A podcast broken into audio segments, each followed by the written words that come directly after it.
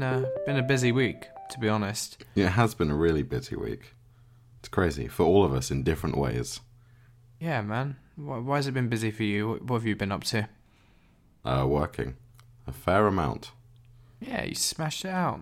I did, yeah. I was uh, I was trying to be a tourist at the same time as Apple bombarding me with new products, and it was really hard to strike be- a Yeah, it's strike a a balance happy between medium there, constantly on your phone, checking out Twitter every twenty seconds. and also being at a wedding. Oh yeah, that like yeah. I think Victor was pretty excited that straight after his wedding, new iPads came out. Um, but yeah, It's a sign. it is a sign. It is a sign. It's a happy marriage. It's going to last a long time because uh, the iPad Air came back. Yeah, and the iPad Mini finally got revisited. So I love how all the like all the media I've been hearing about it have always been like the unthinkable happened. The iPad Mini came back. I'm far more surprised by the iPad Air coming back. yeah, same. To be Like honest, we same. knew there was a new iPad Mini coming. Yeah, we've known this for a while. I want to know what happened to that like 10.2 inch display Oh, rumor. Like, what right. was that about? Where did they get that from?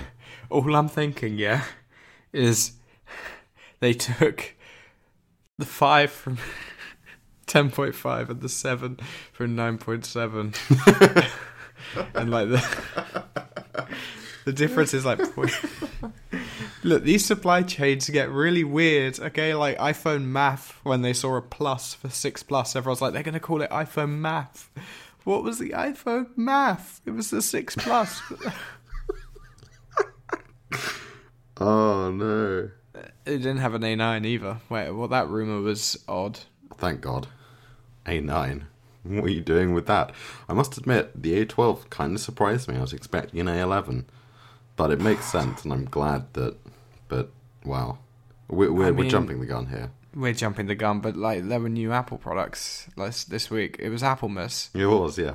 Uh, Tim Apple bestowed upon us many gifts over the last week, and the keynote hasn't even happened yet. Ah, yeah, there's a good point. There's a keynote happening. Ah, Forgot. I actually did kind of forget somewhat. This is the uh, second keynote since we started this podcast. Believe it or not. that's yeah. It is, isn't it? Yeah, the first episode was our last keynote prediction, so that will happen later on. Um, as, as of now, while we're recording this, it's Friday the 22nd of March. Uh, the keynote's on Monday the 25th, so we're going to later on in this talk about our keynote predictions. By the time you hear this, because this is coming out on Tuesday 26th, uh, the keynote will have already happened, but we're going to do a second recording straight after the keynote on Monday. So, about two thirds of the way through this, we're going to travel forward in time. Great. Really looking forward to that. Going to jump in. timey-wimey stuff. Gonna jump in the time machine. Have we got a TARDIS or a DeLorean? What are we going with? Mm, DeLorean. I'm going with I feel like we both like cars more than we both like Doctor Who. Yes, I think we should go with DeLorean. Like I appreciate Doctor Who, and I know you appreciate Doctor Who, but I know we also both appreciate cars considerably more. yeah, so let's uh let's go for the Let's, let's go DeLorean. the DeLorean. Can we just take a moment to have you have you finished listening to Phil Schiller on ATP? Yes, I have finished Phil's segment. Yeah. Can can can we talk about the fact that Phil's one car, if he had to live with one car for the rest of his life, is Right. a Porsche 550 Spyder? What? Uh, Where did that Maybe even he has come a death from? wish. Maybe he does. Maybe he does. Maybe he just wants to slam into a Ford. Ah, I, I was shocked. I couldn't believe it. I'm like, no way. Phil has taste, and I knew he had taste, but not that kind of taste. I didn't see that coming. I didn't see that coming. I'm glad the first thing he listed was the was the DB4 GT Zagato 'cause that's a beautiful car. Followed it up with the Miura. Um, he had some solid did, choices yeah. on that list. He did. Like you can't He really did. fault any of them. I feel like the Miura is the most mainstream, but fair enough. If it's not an SUV, it's not mainstream. Am I right? If if your friendly neighborhood rapper doesn't, if your if your local hip hop artist doesn't drive it, it's, it's probably not an SUV, and it's probably not cool. If my local hip hop artist came up to me driving a Lamborghini Miura, I'd be considerably more interested. He wouldn't like it because it's not a Lamborghini because it doesn't have enough angular edges. Ah, yes, too smooth, too streamlined. Nice, nice. I don't I like. like I don't like that it's not a Lamborghini because it doesn't have open wheel open wheel arches like the the original Lamborghini. Oh, what the type? Uh, oh, I thought you were going to talk about the other car that they made before the Miura. no, I was just going straight for the tractors. Because I, I swear, growing up, I was always aware that the Miura was Lamborghini's first car after the tractors, but no, there was another one. There was, but that's the one that everyone cares about, I suppose. It wasn't a supercar. It was a, it was just a normal nice car. It's like the Type 43 or something. Oh, it was the 350 GT. I don't know what I was thinking of. Um, yeah, but no, it was what I was thinking of. I don't know where I got the name Type something from. It's a pretty car, very pretty car, but and you can kind of see how it became the Miura, but it's uh, not like where they ended up with like the with like the Diablo and the Countach. Yeah, they did sort of stray a little bit, but arguably are now has done them all the better. Countach is probably the most overrated car ever. I think. I hate it. I hate it. I don't Every ounce- hate it, but I get what No. No, every ounce of me hates it. And everyone thinks it's like the coolest supercar ever made. I guess if you grew up in that era. But the Diablo is so much nicer. Like my dad's friends had one when they were sort of growing up, and No way. Really? yeah, yeah, yeah, and he he, he drove it like back in the day, and he said it was certainly something. I bet. Apparently the gearbox was like a workout. I've heard it. The clutch was so heavy and the gearbox shifting was like It does, yeah. muscle breaking. But arguably that adds to the experience, you know. Oh, for sure. For sure. I mean, I mean, for the first like ten miles.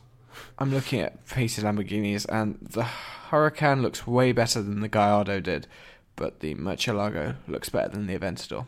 I I retain love that opinion. Murcielago. It's beautiful. It's, It's- amazing. yeah. It is amazing. I really, I must admit, in the Aventador's defense, the facelift model and, and the ones you know like the SV and the SVJ that they release now do look a lot better.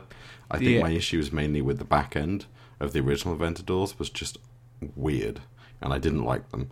But they have gotten better, and I'm I'm pretty sure that wherever they go next with like the Centenario, it will look a lot nicer. I like that the Aventador. Um, what am I saying? I'm not saying that. Yes, I am. The Aventador SVJ. I love how it's got the two central, ex- well, not central, but like up the body exhausts, like the Huracan Yeah. does. It's Yes, much yeah, I agree. much more tasteful. I think. Um, They do look quite cool. I'm, it kind of put me off at first. 'cause It's like, huh, those look weird, but no, I, I get it. They've grown on me massively. They look weird on like on a on a pre on their like their their flagship, their Halo car. You know, I thought the fact that they're just sort of in the middle like that, and they're not, you know, like as far away from anything as possible. I don't know. It's just, but I, you're right. They do look good. so that's what Lamborghini do, right? They unveil a car, and then that design goes down to their next flagship. So the Centenario is going to Yeah. be, and then the Reventon became the Aventador. Did it not? Wasn't that sort of like the Pretty much. the, tends based on be what happens. Murcielago, but concepts of what's coming next. Um, Yeah. I'd, I'd imagine the next Lamborghini will look like the Centenario. Um, but talking about facelifts that really improve the car, Jesus, the new Audi R8 over the, the 2015 model. Wow. I've been thinking about this, and the 2015 model was garbage. and I don't like it. Um, and I I do prefer the new one, but it's It's still not as cool as the old school ones. I'm glad someone Yeah. else agrees with me because I try and say this a lot. the old school ones, like the 2006, I think was the first one. They're amazing. Mm, then they got facelifted in like 11, and I think then the Yeah. new, slightly newer ones are better. Um, but no, this new one I really like. The the sort of weird arrows it's got going on in the front of the car, down the sides, I, I really like. I'd have a Huracan. I'd have the Huracan Evo. Yes, I agree. I would also have the Evo over any R8 at the moment. The little ducktail it's got. So cute. It's kind of cute, isn't it? Um, I don't know the the front. Mm, it looks like a fish. Yeah, but fishes are cool. The Miura has eyelashes, let's be real. I can relate to eyelashes more than I can relate to a fish. Uh, the Miura in yellow looks so good. So, so good. Yeah, it does. Lamborghini have made some pretty cars. Honestly, the only one I don't find pretty is the Countach. I'm just looking at like a lot of their cars. We won't talk about the it's the. not um, pretty, but it certainly has a presence. And kind of, I would argue that Lamborghini is more about the presence than the prettiness. for sure, but then like the Centenario is just pretty, downright pretty. True, true. I mean, you can have both, but a Lamborghini has to have presence, doesn't have to have prettiness, I guess. Hmm. Shame. And what I would argue is the Ur- is the Urus doesn't have presence. No, it doesn't. But I really like it. You know what? I, I'm not a fan of SUVs at all. Usually, when I when when these car manufacturers bring out SUVs, I'm just like, ugh, no. But the one SUV that's really growing on me every time I see it on the road to the point where I straight up like it is it's not even from one of these car manufacturers that have turned into SUVs. It's a straight up SUV. It's the Velar. I love it. Good. I, I swear we keep having conversations about this. And you're like, I'm not sure about it. Nah, nah, I love it now. I think it, it, it depends greatly upon the spec. Like a low spec Velar looks god ugly, but a, a nice, a good spec Velar is one of those beautiful SUVs like, on the planet. It's so nice. I really do like it. Um, and then, have you seen the new uh, Cayenne Coupe? No. Oh, this shocked me last night. I, um, I kind of thought I was drunk when I was reading it. Go onto Porsche's website. Hold on a minute. Uh, w- It's all right, I guess, but why? Why does it exist? That's my thinking. Like, why do we need this? okay, so look, do me a favor and get an image of this Cayenne Coupe and uh, an Audi Q8 and a Lamborghini Urus and look at like the rear quarter. They all look the same. They all look the same. The Q8 and the Urus, especially. I mean, they're basically the same car anyway. But like, and this, it has that same shape to it. It's this weird, like, sticky outy back. Basically, to give you that like the length of an SUV should have, but without making it. It's got such thing like a tapered, tapered back end that you end up with this weird lip thing. The one that drives me bananas, and my dad thinks is pretty, is the Jaguar I-Pace. That's ugly. that weird sticky outy back. It's horrible. They've got it so wrong. So, so wrong. Okay, so the more I look at this Cayenne Coupe, I, I don't mind it. No, no, I, I, I don't mind it at all. I just don't understand. Like, if you want a smaller SUV, get a um, Macan. they, they already make that. they already make that. And it's just been facelifted and made really pretty. and it's one of the most beautiful cars they've made. Why is the front of the Jaguar I-Pace fine? Like, beyond fine, but the back is just a disaster. It's not. It's just the whole profile. Yeah, it doesn't have. It's it's typical car manufacturer thinking, hmm, electric. Let's make it look weird. Let's make it look really funky, and then it just looks like a mess. I mean, the way like lots of the mainstay car manufacturers seem to be going at this one of two ways. They either make these butt ugly um, I-Paces that are that are supposed to look futuristic, kind of like you know what the i3 and the i8 were, but they're not. They're okay looking. Um, or you end up with, or what else is happening is obviously just electrified versions of cars that you know, and the exteriors don't change whatsoever. Or you can do, and I think the best looking cars that I've seen that are electric are the new Audi e-trons. They all look really quite nice. Really? I always thought Yeah. they were kind. of, oh no, I'm thinking of the Mercedes, because Mercedes unveiled their first all electric car, and what have they done? What's it called? I don't know. Just type in Mercedes electric. First result on images. It's awful. It feels like like an 2002 Mercedes SUV. Oh, this thing. Oh God, yeah, I know the one you mean. I have seen this before. It's disgusting. Yeah, Mercedes, oh, I've, they've lost their way. I blame Gorden Wagener. Um, it's a weird looking car, uh, but no, no. Look at the look at the Audi e-tron GT concept. It's beautiful, or at least the whole- the whole overall shape is. They can work on like facelifts and stuff, but I really like the stance, especially from the back end. It looks incredible. That is one of the nicest cars I've ever seen. Genuinely, isn't it wonderful? That is stunning. Like, Wow. I want them to. Yeah, it is.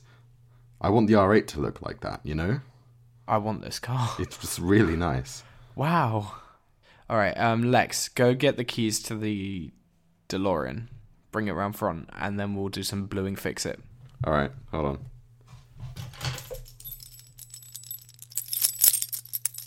That just sounded like you were loading a gun, to be honest. Oh, nice. Well, that were actually my house keys that just happened to be next to me, so I thought I'd use them as a bit of a prop. Ah, cool. So, um, have you been doing any Mac repairs since the last episode? Uh, actually, I haven't done a single thing. No. It's actually been 15 days since we last recorded, and uh, Yeah. you haven't done a single thing. I'm really surprised. I've taken apart a few iPhones, like in my own time. I uh, also haven't done any Mac repairs since we last. Actually, debatable because I have and I have stuff to talk about, but they were literally straight after we finished the Skype call last time. I went and did it, and I haven't done anything since. Um, so last episode I talked about my uh, Graphite iMac G3 and uh, a Power Mac G4 Tower, and I was talking about how uh, this is off like a distant memory now. That they needed new hard drives. Well, one needed a new hard drive that I had lying around, and one uh, needed what I suspected was just an OS installation. Um, and I'd ordered an optical drive, started opening it before the episode to find there was an optical drive in there, um, and suspected it was broken. So I then went to fit the new one, and that was the sort of cliffhanger I left you on. Well, we'll start with the uh, iMac G3. Uh, after an extensive two hour surgery, um, resulting in only one broken part, which has been fixed with super glue, and it's something I now know not to do when opening my Flower Power iMac. Um, the hard drive was installed successfully. I also had to use a, a screwdriver to sort of uh, lever the hard drive cage back into shape because someone deformed it. Don't know why. Like I don't know what they gained, but and one of the screw holes on the cage was just completely sheared off. I don't know why, uh, but luckily it was it was fine. Um, I managed to install the new hard drive and uh, all is fine and dandy. That iMac G3 now works. That was fairly straightforward. Uh, the tower, pa- PowerMac G4 tower. So yeah, the new optical drive did work. The first one was broken, um, and then what ensued after that was uh, was uh, an, an evening, if not night, of going through my back catalogue of OS 10 installers until I found one that would work. Um, some just wouldn't play ball. The first one I finally got to work was Leopard, which is the maximum supported OS, and I didn't want to install that. I wanted something a little bit older, but I thought, hey ho, here we go. Um, and then it said, uh, disk is busy, could not erase disk. Disk is resource in use. Did some digging and uh, discovered that that basically means uh, nothing. It's just Leopard is has a bug in it from 10, 15 years ago that was never fixed. Um, that meant if you booted off the installer on certain Macs, you couldn't erase the disk in Disk Utility. Uh, but at this point, the disk was partially erased and was no longer showing up as a boot option. I tried tried multiple other OSs. Um, I even tried OS 10.0 uh, Cheetah um, in the hope that would work, despite the fact this Mac shipped with 10.2, but it also shipped with Mac OS 9 on like a separate partition because it was like a thing back then. So I was kind of hoping um, even though shipping in with 10.2, it would still support 10.0 because it supported 9. No, no, it had a happy Mac for a bit and then it had a broken, unhappy Mac, literally split in two. The animation was really cute. Um, and then I tried my installer of Tiger, uh, which came out of a iBook box, I think.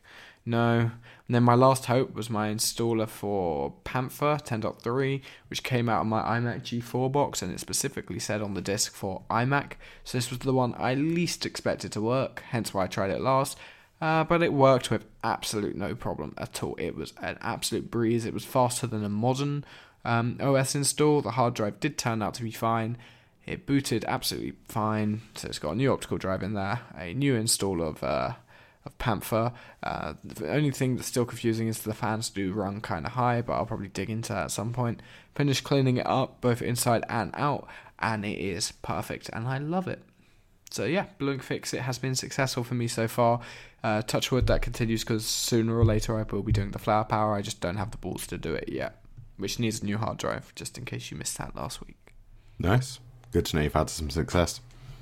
Yeah, I mean, I feel like the older the Mac, the more likely you are to succeed, um, because less fiddly, I guess, more standard parts, more designed to be opened. Above all, that's the big difference. I suppose, but then you get obviously there's like a I'm sure there's a happy medium of like the mid noughties where things are easiest. You go back too far and it becomes impossible again. True, true. Yeah, but no, the opening an iMac G3 is is straightforward, but it's involved to say the least. Any tips for anyone that may be attempting to do something vaguely similar? Yeah. Uh, when removing the bottom the bottom casing, uh, do not pull away from the machine, pull directly up, because otherwise you will break off these very fragile plastic clips inside the front bezel. Um, but you can figure that out like I had to. Nice, good to know. Shall we uh, move on to some follow up? Let's move on to follow up. Blue Ink Fix It will return next week, won't it, Lex? Won't it, Lex? It will do, and I will actually have something to contribute next week. Promise. Perfect. Um, so, follow up. Last week we had Michael W. Bell on the show. That is the end of follow up. Now, he was talking about how much he. um. It's quite funny because since we put this topic in, like, you're, you're aware of the Spotify drama, right? Uh, yes, I am indeed. Yeah. Wait, which which drama in in particular are you talking about? There's a few. Their random direct attack on Apple. Oh yes, that one. On the week they're announcing streaming services or something. Anyway, well, Mike was talking about how um lots most of his revenue as a musician comes from uh, Apple Music instead of Spotify, and then there was a thing um where the US basically the US Copyright Royalty Board um, did a ruling that would see singer um, songwriter royalty pay, payouts increase by 44%. And uh, Spotify, Google, Pandora, and Amazon, so all of the big boys came together um, to appeal this, saying, no, we want our money, basically. The only major uh, streaming music streaming platform vendor that didn't appeal this was Apple. Apple were totally fine with it. Um, and this, I put this in here just to sort of echo what Mike was saying about how he gets more money from Apple. Obviously, these two things aren't quite directly connected at all, but it's just interesting that uh, this. If I was getting into this and I wanted which platform I was going to put my my music on, I'd choose Apple Music to begin with because it seems like the friendliest environment, um, and uh, they aren't butthurt about having to play by someone else's rules. But you know, fun times. Yeah, yeah. I mean, I think obviously the two big players in this market in general are obviously Spotify and Apple. Um, oh, for sure. And uh, you hear lots of obviously there was a big thing you know a year ago whenever it was I forget about Spotify and how they were just sort of hemorrhaging money.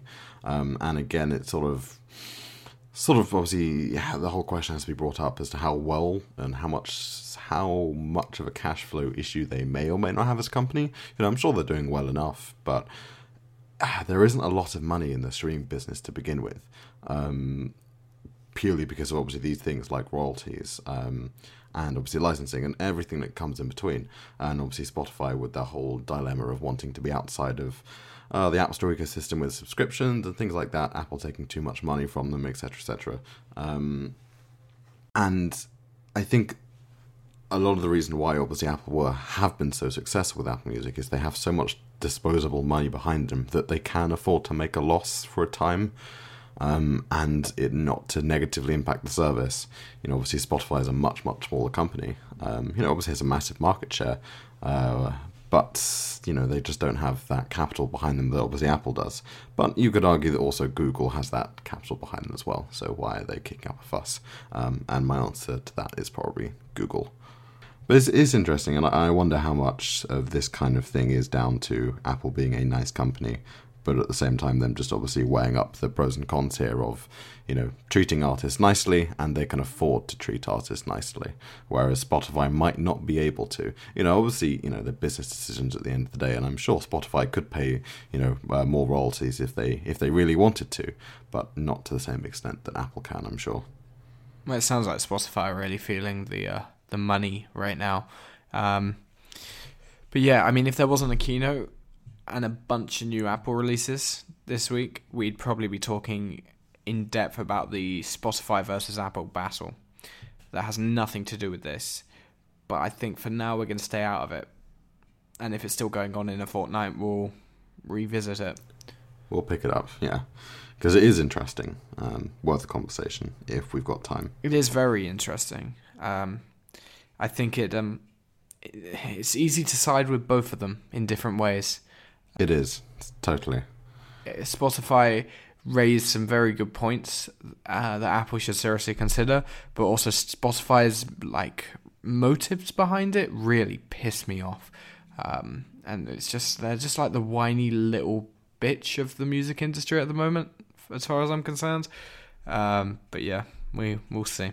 Um, cool. Next point to follow up. Uh, you can now stream Apple Music on Amazon Fire TV. Uh, this shouldn't be surprising, and to be honest, it's not because Apple Music came to the Echo, um, and now uh, the lady beginning with A can now play music on the Fire TV. Uh, so not really surprising, but to me, this is just further confirmation that uh, the TV streaming service will come to Fire TV, and uh, Apple will make money there. Do you agree, or do you think this is unrelated? No, it makes sense. They're definitely trying to get in as many beds and make the beds before they launch the product, which totally makes sense. Do you want to do some nano topics? Yeah, let's do some nano topics. We got through follow up surprisingly quickly this week. Oh, actually, there was a bit of follow up I wanted to add. Oh, go for it. I got a 12 inch PowerBook G4. You did, didn't you? That's that's that. That's that, that's all I want to say. That's wow. It's crazy, isn't it? Less than like two weeks from recording, we can talk about a Mac, and then you have a Mac. I literally, and I've had it for over a week now. I think. Um, fun story. Uh, the person I bought it off, really cool dude. Never actually met him, but from our communications, he seemed cool and very accommodating. He had to go on a trip, um, and I was also going on a trip, so it would take a long time for me to get the Mac. I was willing to collect it because it was up in London, uh, so not not very far from here at all. Um, and uh, because he was going away, he left it at reception of his office building uh, on Shaftesbury Avenue. And I sort of wander into this office building, into the reception, just go up to the front desk and be like, "Hi, my name's Jack, and I'm here to pick up PowerBook G4. It's a 12-inch one, you know." And the lady looked so confused, but she handed me Aluminium, a Tesco bag. not titanium. It's the it's the aluminium one, you know. And she handed me a bag with a uh, PowerBook G4 in. And then I went to Forbidden Planet and bought uh, some action figures. So uh, Fun day. Oh, Fun what day. action figures did you buy? Ah, some Doctor Who ones. No, you've got to stop this. What? You can't keep buying things for that room. You have other things to go. Yeah, I mean, they review they release hardly any now. Like this is this is like the only one they've released from the new series, and it's it's the thirteenth Doctor, and I've got every other Doctor, multiple variants of every other Doctor. So I'm gonna have this. I remember being a kid and you just couldn't move for Doctor Who merch. You know. Uh, oh my, oh my God! Forbidden Planet, the one on Shaftesbury Avenue, right? The whole Star Wars wall, and I'm glad the wall is now Star Wars because that's kind of more my thing now, anyway. Um, but that used to all be Doctor Who merch. And the thing is with Doctor Really? Who merch is I'd still be pouring a ton of money into it. I I, I often thought, is it because I got older or something? No, not at all. I still religiously watch the show and watch old episodes on Netflix, even some of the classic ones and stuff. But the reason I don't get the merch now is literally because they stopped making it. Simple as. I'd st- if they were still releasing it at a steady rate, I'd have every character every year. It's it's so tragic. I don't know why they stopped because it's not like people weren't buying it. Yeah. Well, I, I do know why why they stopped, but I don't want to go into the politics of Doctor Who merchandise right now because That's for a different podcast. it is actually a thing. It is actually a thing. Oh, we should do that. The politics of Doctor Who merch. That could be a feature on the swim, right? Oh, that's what I was thinking actually. Yeah. Wait, what's the swim? The swim. It's when you go swimming. Yeah. Swimming through life. Oh, Sometimes nerds have to swim a bit, a bit harder. But isn't it hard to talk and swim at the same time? Depends. What are you swimming through? Moving swiftly on. Get it swiftly. It's a programming language. Do you want to do some nano topics? Oh, we should have called them Swift topics. Well, they're tangent topics, remember? That's true. Ba-doop, boop, ba-doop, boop. Okay, so iPhone prototype boards. This is really cool. I'd love to have one of these in my collection. I might make one. It is awesome. It's The Verge got some photos of a development board for the original iPhone. Um, now I've seen pictures of the iPhone in development, but this is this is this is new. So it's basically imagine an else. iPhone exploded onto like a standard like PC motherboard sized bit of plastic with like an iPhone display in the bottom right corner, and all the I other mean, you say standard across. motherboard. It's quite a hefty motherboard. I mean, I'm trying to think what size it is. I suppose not for 2005. Crazy, isn't it? I'm just looking at it. So it's got like an iPhone display, like what turned out to be the unless someone's added that to it later, but that looks like what actually turned out to be the display. So I'm guessing they they had that pretty set from early on in development. Well, yeah, I mean, it says in the article that some came with the display and some didn't. So obviously Oh, they've really? got video outs and things on here. Um, Which obviously, if it didn't have a display, then you can obviously plug that into your monitor and you can obviously use it essentially because it's got like, oh, is that a VGA and it's got modes of uh, oh, yes, like component stuff as well. Yeah, so it's got everything so you can actually, uh, yeah, like RCA connectors and stuff. So if, if it didn't come with a display, you can just whack it on your computer, you know? This is really cool. It is really cool. Um, take it? a look at this. It will be in the show notes. Uh, it's not much else to say about it other than if you go have a look at it because it's literally a motherboard with all the iPhone components on. I mean, we say all of them. We mean everything. Like some came with batteries. It has a SIM card slot in. It has a 30 pin dock connector. Like everything. I guess when you're developing a product like that, you want to make it work before you work on getting it miniaturized. Yeah. Yeah. The camera, the home button as well. These are all separate to the display. It's very cool. Can you imagine making this, perfecting it, be like, we did it, guys. Okay, now you've got to get it in that tiny body. yeah, yeah. You see that screen? It's got to fit all behind there. and can't be much thicker than that. Yeah. Oh, and you've got to make room for the battery as well. Jesus. Oh no. I wouldn't want to have to think about doing that today, let alone then. No. No. Mad. That's crazy. Uh, it even had a separate in-out jack on the 3.5 millimeter. yeah. Wow. Yeah, no, really interesting, really fascinating stuff. Um, have you ever watched uh, Jobs, the 2015 movie with Fassbender in it? I haven't. I keep meaning to, but I just haven't gotten around to watching it. Um, you need to. It's really good. I appreciate it more now than I did when it came out. I think it's because my knowledge of old apples improved. I remember reading that Jobs' family weren't too happy with it, um, but uh, most people don't tend to be. It portrays him as a total twat, um, and while it's sort of known that he was a bit of a douche, I think a few years ago, sort of about four or five years after he died, it was a very popular thing to be like, "Oh, did you know Steve Jobs was a dick?" Um, and I, I think he was to some extent, but like most executives that end up running these companies are but I don't you think kind of was... have to be a bit like you can't run a company like that and not, you know, and, and, and not have that aspect to your character. Exactly, but they make it seem like even in basic conversation, like private conversation between mm. him and friends, he was just basically taking the piss out of them. Um, if you imagine Sheldon from Big Bang Theory, but instead of just being an idiot, being like a like a douche, that's basically what they portray him as. But the the historical accuracy of it and like the the the way they ch- basically the whole movie is set. In, it has three scenes. It's set before product launches. Uh, the first one is the Macintosh in '84.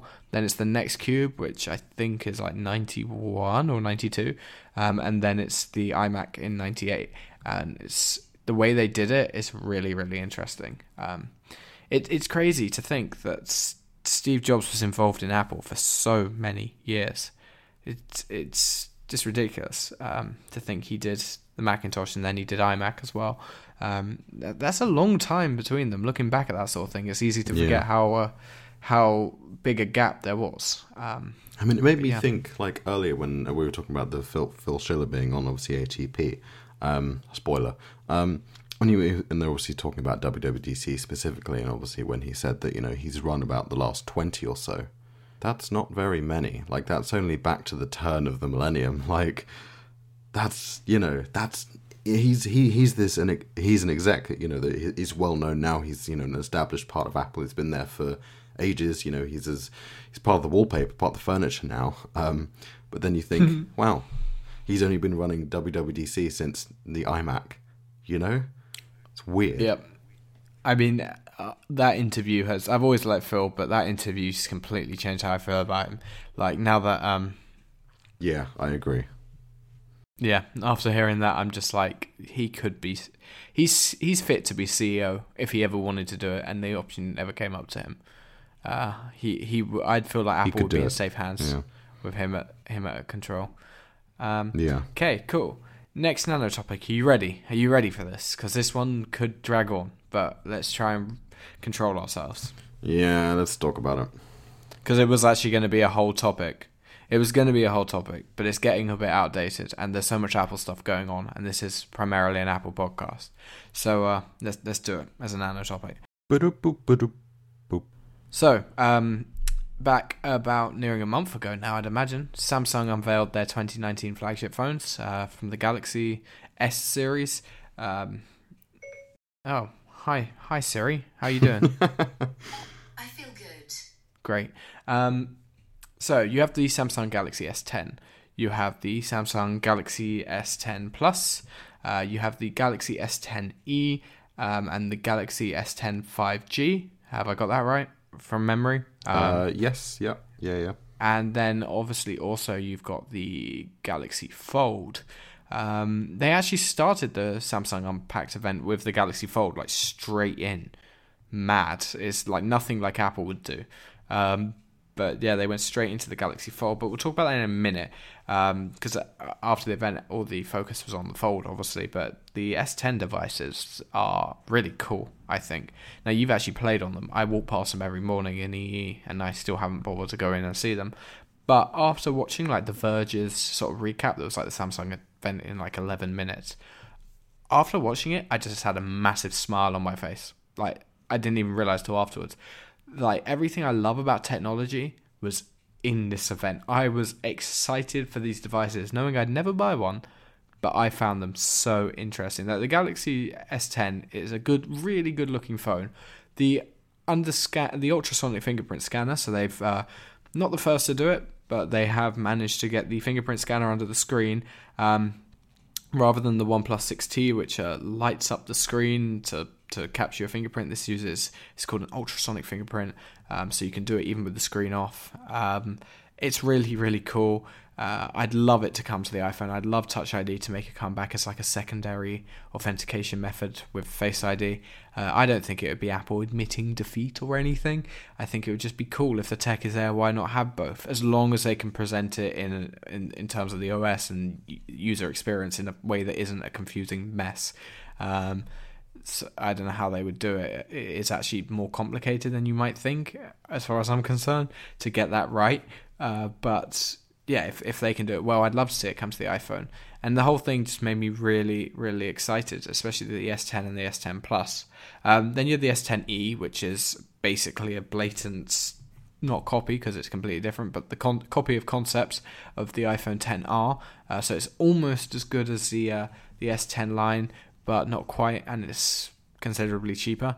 Um, but it keeps all the same power as the main S10 line.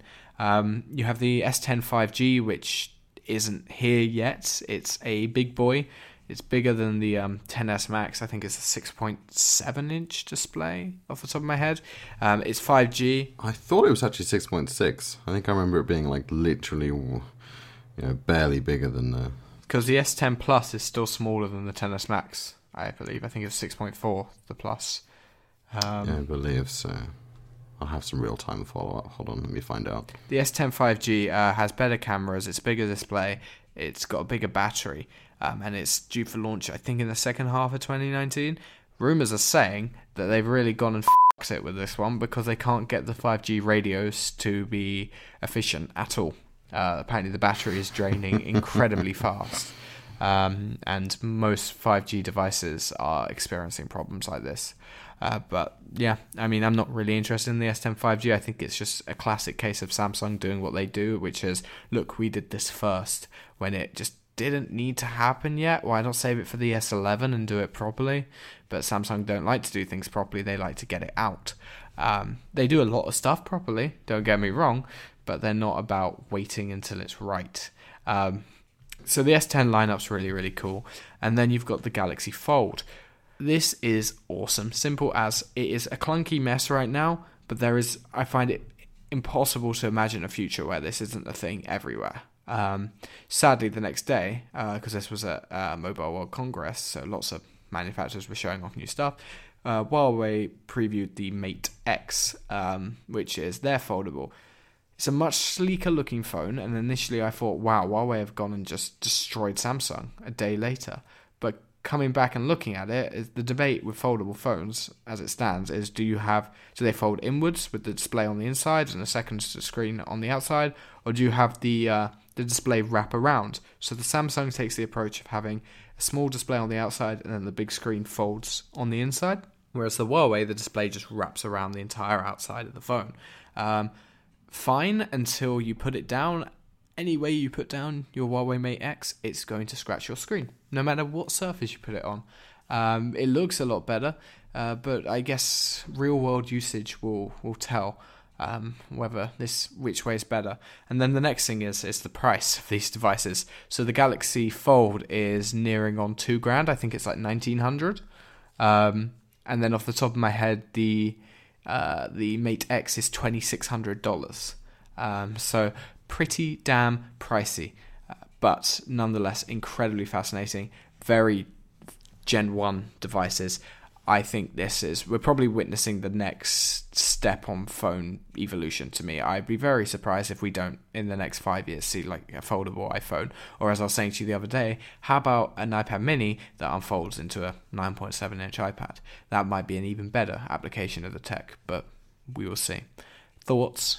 Yeah, I agree with pretty much everything you said. Um, I think the big thing as well is that uh, is is is more about the screens um, and what you're saying. Obviously, no matter what service you put, specifically, obviously the Mate X on, it's going to scratch. Even more so because all these screens have to be made out of plastic. Glass doesn't flex like this. Um, yet. Yet. Yet. Um, we have heard actually that um, Corning. um, Corning, that's it. That's it. Corning. Uh, yeah. The makers are of Gorilla supposedly Glass. working on a yes, the makers of Gorilla Glass that uh, Apple use. Um, they are supposedly working on a flexible composite glass screen. We'll see if that turns into something. Hopefully, it does.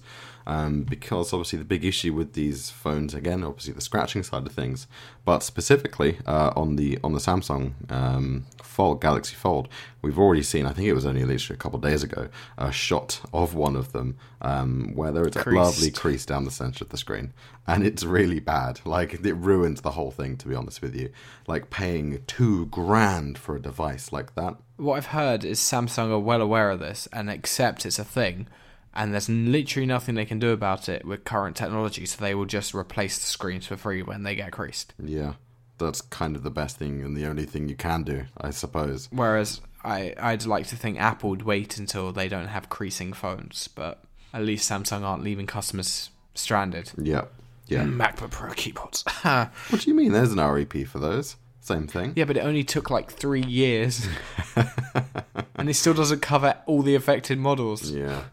Um, and by the looks of it, though, your Galaxy Fold is going to probably crease a lot sooner than three years. But you know, again, you know, these are, as you said, Gen One devices. Um, hopefully by Gen Two, maybe probably longer than Gen Two, but hopefully at some point in the future, these will get better, and they will do. And you're right. I think it would be we will definitely at some point see a foldable iPhone or a foldable device from Apple, should I say. May not, as you say, it may not take the form of an iPhone, but there will be a flexible screen like product, whatever form that may take. Maybe something entirely new, who knows? the Android manufacturers, because that's part of the beauty of it, I guess, they, they try out a lot of crazy stuff. And lots of it, Yeah, almost all of it, I think this is just nonsense, and it turns out to be nonsense and goes away. Uh, but occasionally they do something, Throw and, as much as the wall as you can and see what sticks. and so occasionally something sticks. And then the last great example of this, to me, was probably Samsung trying the Note series, which is now just the standard size for a phone. Yep. maybe the double lens camera because I remember when the HTC One M8 did that, uh, although they did it absolutely atrociously. Um, and What do you uh, mean? I loved it. Best phone I've ever had. No, the, the reviews for that thing were like, oh, well, the one M7 was so good, but they've really gone and buggered up the camera with this double lens thing. And now it's perfectly normal to have multiple lenses. It's because they kept it at like four ultra pixels or whatever they called it, and it it just didn't work. But it was a good like f- two years ahead of iPhone. It was, and this this weird because I had one of these. Um, this weird 3D thing that you would do with the photo you've taken. It would try and do a foreground background sort of like not not a blur, not a bokeh effect or anything like that, but fill on like depending like like like the perspective mode that you have on wallpapers you can put on iPhones, like that kind of thing, where they I can't think how to explain it. They would sort of superimpose the quote unquote foreground and try and like build a 3D render, but it never worked and you got some shocking results. But it was fun, I guess. Um, I used it like three times your sort of halo feature of your new flagship just being actual garbage. Imagine that. The Halo feature just not working. To be honest, Straight out, imagine imagine if Face the iPhone 10 shipped and Face ID just didn't work. imagine. I'm, I'm trying to remember how I worked out, but I had uh, end up I had the M7, I had the HTC One.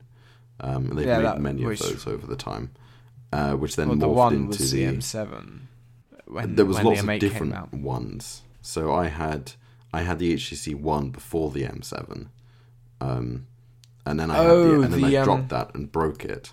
Uh, it had Beats built in. It had a little Beats logo on, on it. Let me see if I can find it.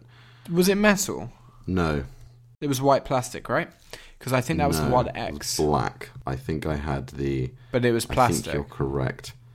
Uh, it had a weird texture. Let me see if I can find Yeah, it. it was the one before the one, the One X. Yeah. It was called, I'm sure. Then it became the one, which code name was M7, and so when the M8 Yeah. came out, being called M8, they basically retroactively referred to it as M7. Then came the M9, and then you got the HTC 10, and then you got like the 11 Ultra or 11U or some shit. And then since then, the HTC have become irrelevant, very quickly irrelevant. For like five years straight, they were winning, That's what happens when you. Uh, yeah, it's weird, isn't it? winning all the awards, and then they just couldn't. I mean, I just remembered. Wow, I, I totally forgot all about this. They had a phone called the One Max. Did they? like yeah about six months into the HTC One they released the One Max and it Oh, had a fingerprint scanner on the back this phone it was stupid but I'm now looking at it okay so first of all it was big which at the time was stupid but now it's normal secondly it had a fingerprint scanner which at the time was something really only the 5S was doing and then this had it and it was really bad but it was also bad because it was on the back which is now normal yeah. and it's called Max as well. Oh my! Do you remember? Do you remember? I mean, obviously, the big reason for their like stock disappearing overnight was the lovely, uh, the fact that they just stored your fingerprints as unencrypted JPEGs on your phone. You could literally just plug them that, into yeah. any PC and get them off. I remember that sort of being a real nail in the coffin for them. But better yet, do you remember the HTC Desire Eye? I don't remember the Desire Eye. Do you not remember this? Charles had this phone. Oh, oh no, I do. Of course, I I do. okay, no, I know this phone. I couldn't remember that was the name. I was very familiar with this phone, but I'm not aware that this was a problem because I he never complained about it. Wait, what was the problem? Oh, I, the way you set it up, I was just expecting there was a problem. Oh no, no, no, no! I was just remembering it because I had ludicrously. I was actually the one that recommended that phone to him. Fun fact. Well, he after the Desire Eye, he went to the OnePlus X, which is one of the prettiest phones ever made, and I really want to still get one, but all of the second-hand ones are broken. Yeah, man, that is a very nice phone. The OnePlus X. Gorgeous and a brilliant size. I feel like I could totally see where that that would be a direction iPhones went. As in, instead of going to the iPhone six, they totally could have taken a shape like this. Well, I expected the seven to look like that before we found out the seven was going to be the same. Exactly the same. Yeah. And this is now what we kind of thought the 11 was going to look like, but it sounds like the 11 is going to be uh, exactly the same. Um, so, whatever comes next, right? It's gonna look like the OnePlus X. Yeah. Okay, let's head back to Apple um, with our first topic uh, WWDC 2019. The Worldwide Developers Conference is returning for another year in San Jose from the 3rd to the 7th of June. Um, we were we were unaware of the dates until then. We we knew them anyway, but Apple finally confirmed it. Um, and all sorts of stuff's happening. Layers are coming back for another year. AltConf is coming back for another year. By now, the if you it's too late to apply for a ticket to WWDC, the lottery has ended and winners have received their tickets. But there's still AltConf, there's still layers, there's still lots of stuff to do just going there. Um, there are there's Apple themed escape rooms at AltConf this year, which is really really cool. There are going to be live podcasts, which are going to be even more awesome. I'm sort of uh, I'm prioritizing connected um, ATP and the talk show on my playlist because I can't. Every time a new episode comes out, the playlist gets jumbled up because I need to hear in case tickets go on sale. Um, but yeah, WWDC is going to be back. and uh, hopefully we'll see a Mac Pro and iPad features. Gonna be cool. We'll talk about it more, but we're going. So I did email Layers yesterday to apply for a press pla- press pass. That would be th- that would be amazing. Imagine, imagine. Oh goodness. My only concern is they would then expect too much of us. nah, we'd be proper on it.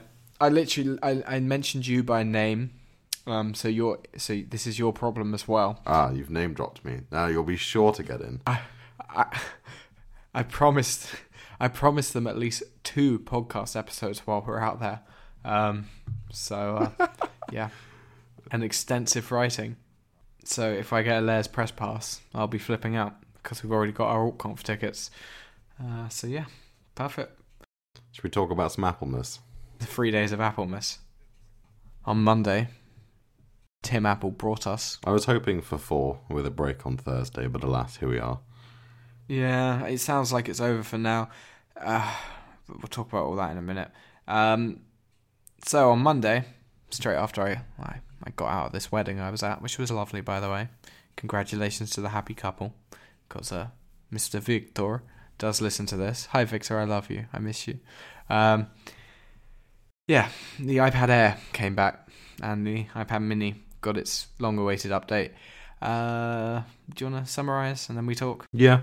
Um, so the iPad Air came back, but what we mean by that is that the 10.5 inch iPad Pro uh, sort of came out of its shell like a butterfly. Didn't I say this? How many times did I call this that something was going to happen to that thing? It's just it's just like when the Air 2 was on sale for ages and then literally just turned into a 9.7 inch Pro. It's the reverse effect 2 years later. That's what's happened here. It's like, ah, no, it's kind of like the iPad Air got fat, got lazy, and it got fat. But this time, instead of getting fat, it just sort of chopped off three fingers. Like it's still the same thing, but it's chopped a little bit off. But it's also gained wings. It it got hench, kinda. It got hench, but it I has lost three fingers. Shaved its no shaved yeah, or it shaved its head. It's not a pro, but it is certainly something. It's it's pretty much a Pro. So as you said, yeah, it's, it's a 10.5 inch iPad Pro. It's been updated to have an A12 processor, not an A12X, just a normal A12 Bionic. It's lost. Uh, what's it lost? It lost ProMotion on the display, but it keeps True Tone Yeah. and P3. It's lost the two head speakers. It's only got the bottom Yep. speakers. and the camera as well has had a had a debuff. Camera's gone down to 8 megapixel. Um, I'm assuming that's a pretty standard camera system. Maybe the same one that's been on the iPad Mini 4. What does the normal iPad have? Does that have this? I'm guessing it's the one off that. Yeah, I think I think they all have the same camera now. All three of them, the Air, Standard, and Mini. So it loses the LED flash. It loses the camera bump as a result of the downgrade, which I guess is a good thing for some people. Yeah. So the camera's got Yeah. worse, the speakers have got worse, the display's got slightly worse, but it keeps first gen pencil support. It gets a much better processor. It still has second gen Touch ID, and it has smart keyboard support, which is the bit that hit me about three days later. I'm like, of course it's got keyboard support, and then I'm like, oh, this isn't an iPad Pro, but it has keyboard support. yeah. So the two things that used to make an iPad Pro a Pro was pencil and keyboard. Now that's not the case. So I'm very excited for iOS 13. What makes an iPad Pro now is USB C. yeah, USB C, the new pencil. Um, the one thing I'd say about this this lineup, I think this new lineup's brilliant, and I think everyone who complained about it on social media, probably normies, they don't understand what the March announcements are for. The March announcements are tidy ups, simple as that. Every Yeah. year, Apple didn't need to add second generation pencil support. Yeah, that's what it is. Th- These don't need second gen pencil because then you have to redesign the enclosure and it just becomes an iPad Pro at that point. The point is they took the lower low line, the low end lineup, which used to just be old products, updated them as new products, but kept the same basic idea. Um, it's just like the iPhone SE in two years ago or three years ago, whenever it was. Uh, it, they took an old product, made it better. Same thing they did two years ago with the 9.7 inch iPad. They took the old product, the iPad Air, and made it better. Um, these aren't meant to be ga- groundbreaking products with new innovations. That's not the point. That was the iPad Pro last October. Um, so I don't see any valid reason to be negative about this new lineup. Yeah, I agree. Um, yeah, I think they're all. Um, they're. I wouldn't say they're all needed, because but they are all valuable upgrades. Uh, everything that they've done is is I'm I'm totally happy with. You know, like there's there's no bad takeaways from any of this. There's no way to interpret this negatively, really. The only negative, and it's not even a real negative, is that the 9.7 didn't get updated. That to me is just a bit Yeah. weird. I suppose, but if you think about it, the people now that are going to be buying that 9.7, the people that would care about it being updated can just buy the iPad Air, you know? Um, Which is like no one. Because people yeah. can't see the difference. I, I, I Mm, really wonder how this Air is going to sell because it is a good price. How much is it? It's like four seven nine in the UK or something. Yeah. 479 over here. I think that's pricey. Honestly, because I know iPad customers well, I think they're gonna struggle to sell that in meaningful numbers because even more so than the Pro. Genuinely, I just don't know who's gonna buy that because people who care about the stuff that's better probably care enough to buy an iPad Pro. Keyboard support. That's why it's got it. But I feel that want a like keyboard, maybe. I feel like people care more about being cheaper and buying a third party keyboard for their 9.7. Also true.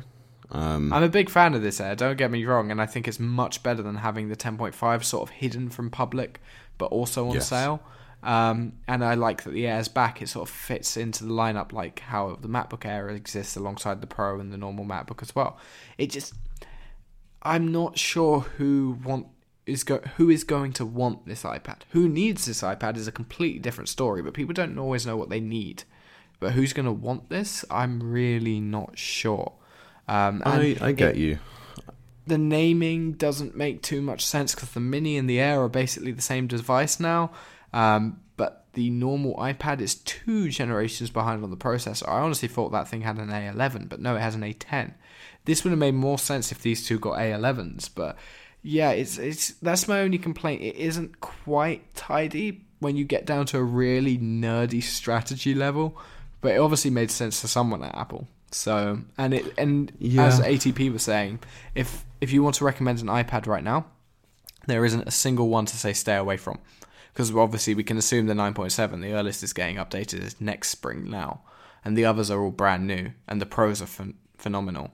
So it, honestly, I'd have no hard time recommending them to anyone. Yeah. any of them. Which isn't. That's nice. It's a welcome change to the iPad lineup. Yeah, for sure. Um, so yeah, the the Air is cool. I'm still wrapping my head around it, uh, but yeah, it's it's a thing. It is cool, but I also it's kind of echoing what you said. It does just feel a little cluttered. The lineup, there's kind of too much. I don't want there to be this much choice. Like, I like iPad, iPad Mini, iPad Pro. I feel like iPad Air in there as well. I do, I do. I as I said, you know, I, I do like it, and I think you're right. Some people will definitely notice the benefits over the standard iPad, but it does just feel cluttered. It's not. Ah, I guess it's not a jobs Apple, you know. No. At the end of the day, But there are Um, aspects to this that's are really tidy and what people seem to be overlooking. Yeah. If you want a smart keyboard folio, you get a Pro. If you want second generation pencil, you get a Pro. If you want a good camera system with a flash, you get a Pro. If you want four speakers, Pro. Pro Motion, get a Pro. USB C rather than Lightning, which is hopefully about to become a real connector, you get a Pro. Whereas all the others use the older tech. It's not confusing at all. I don't know why people are saying, oh, which iPad uses which pencil. It's not confusing in the slightest. If it's not a Pro, it uses the old one.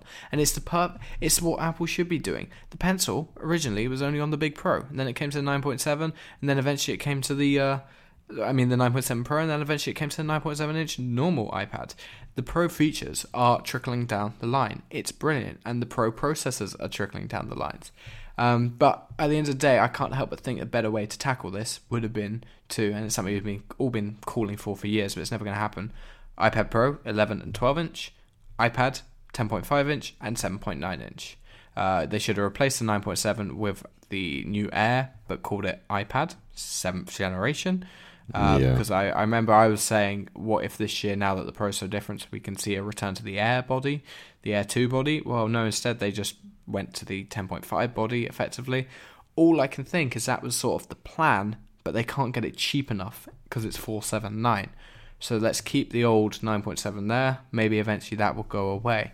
And maybe th- the way to look at this is in some ways, this Air is the new iPad. But until it can get cheaper, it's and rather than introduce a new weird name, let's bring back the Air name as a third generation Air. Yeah, that makes sense. Um, and I would like to think that's the reasoning behind it. And it would also, you know, add credence as to why they haven't updated the uh, the standard iPad because their plans originally weren't to update it, were to get rid of it. Um, and I'd, I'd like to think that's what they're doing. I think the last thing we expected for this spring is to see a third generation iPad Air. That was the last thing I was expecting. Yeah, yeah, same. When I saw that Air, I was like, right, all right, okay, fair enough. They like they like bringing things back that we thought were dead at the moment. Speaking of which, iPad Mini 5, Lex, go for it. iPad Mini 5. Um, interesting enough, exactly the same enclosure. So, well, not interesting. Nothing's changed there. Uh, it's pretty much all internals. Uh, as you said earlier, it is basically the new iPad Air, but much smaller. Same processor, same camera, um, all of that stuff, exactly the same. It's just quite a bit smaller. Um, it's the same screen size, so we haven't lost the side bezels, um, so it's not as thin on the sides. Uh, but other than that, it's a welcome upgrade. Uh, so it comes 64 really 256. It is really good. I really want one. I really want one. It's my takeaway from this. I want it more than anything else that they've released thus far. You you've now got more or less storage depending on your your fancy, rather than being stuck with the one two eight. Uh, you've got the new gold, which is pretty. Um, you've got the And same processor. Gray. that- The new Space Gray. Can we talk about that? That looks so nice. We'll talk about that in a minute. Um, but yes, so Oh, it's got the same like that. processor. What? You, are you going to say you don't like it on these iPads? I feel like No, that's no, no. We'll talk about that. going with We'll that. talk about that. We'll talk that. We'll talk about the new Space Gray in a minute. Um, Okay.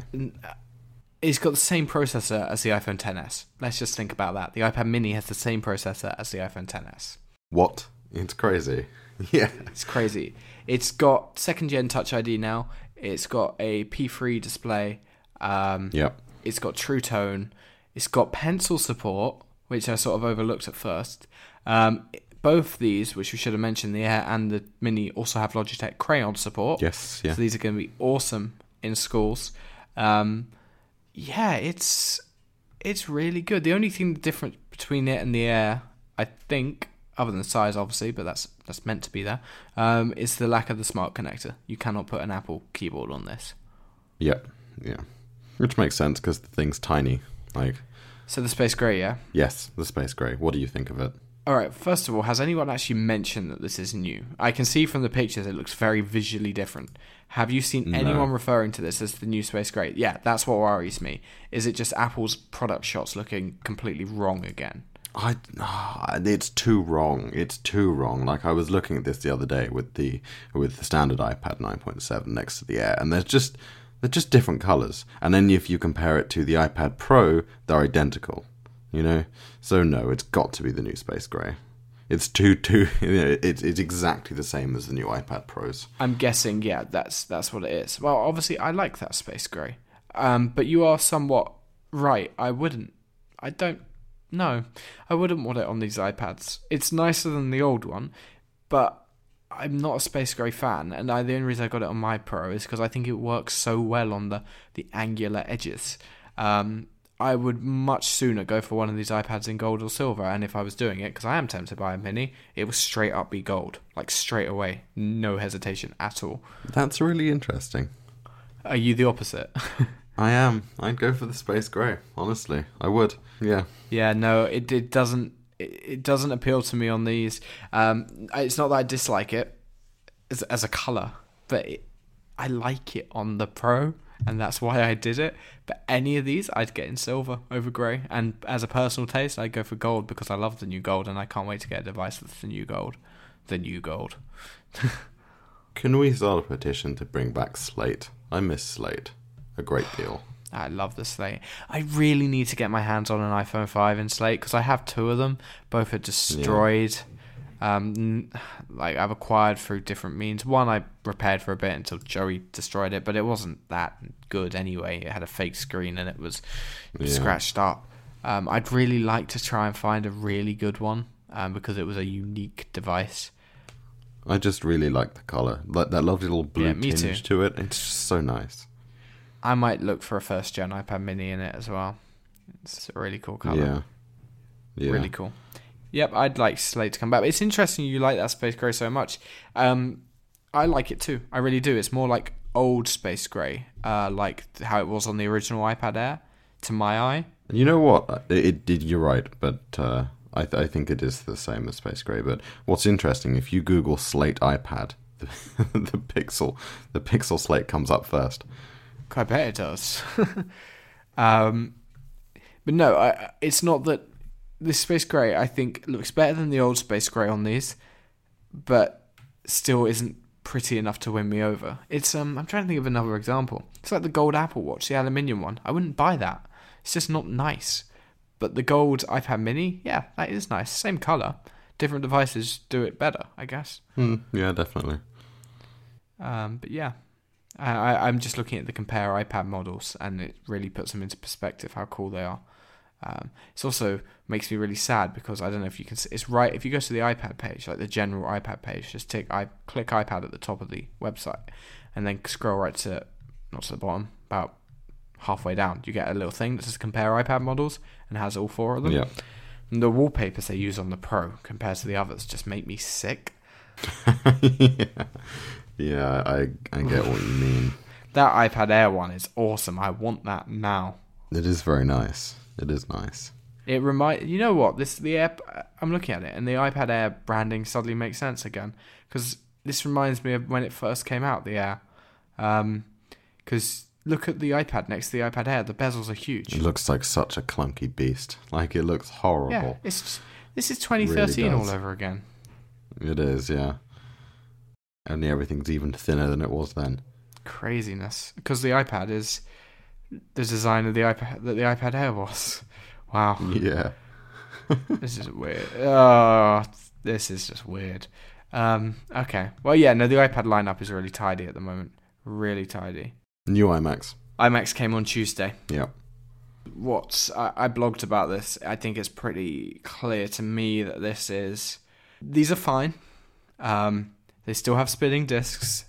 Uh, the, the 21 inch is still a disaster unless you buy the top one. The 27 is fine either way.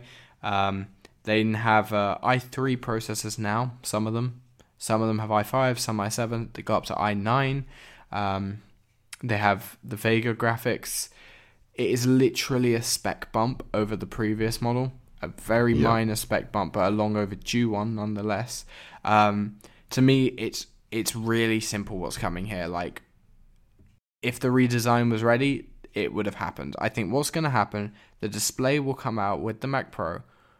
The design of that display will then filter probably straight next onto the iMac Pro. Maybe less bezels. I assume the iMac Pro will get whatever panel that display is using. The iMac may stay at 5K and 4K, but will also take that front design, whether that's slimmer bezels or what.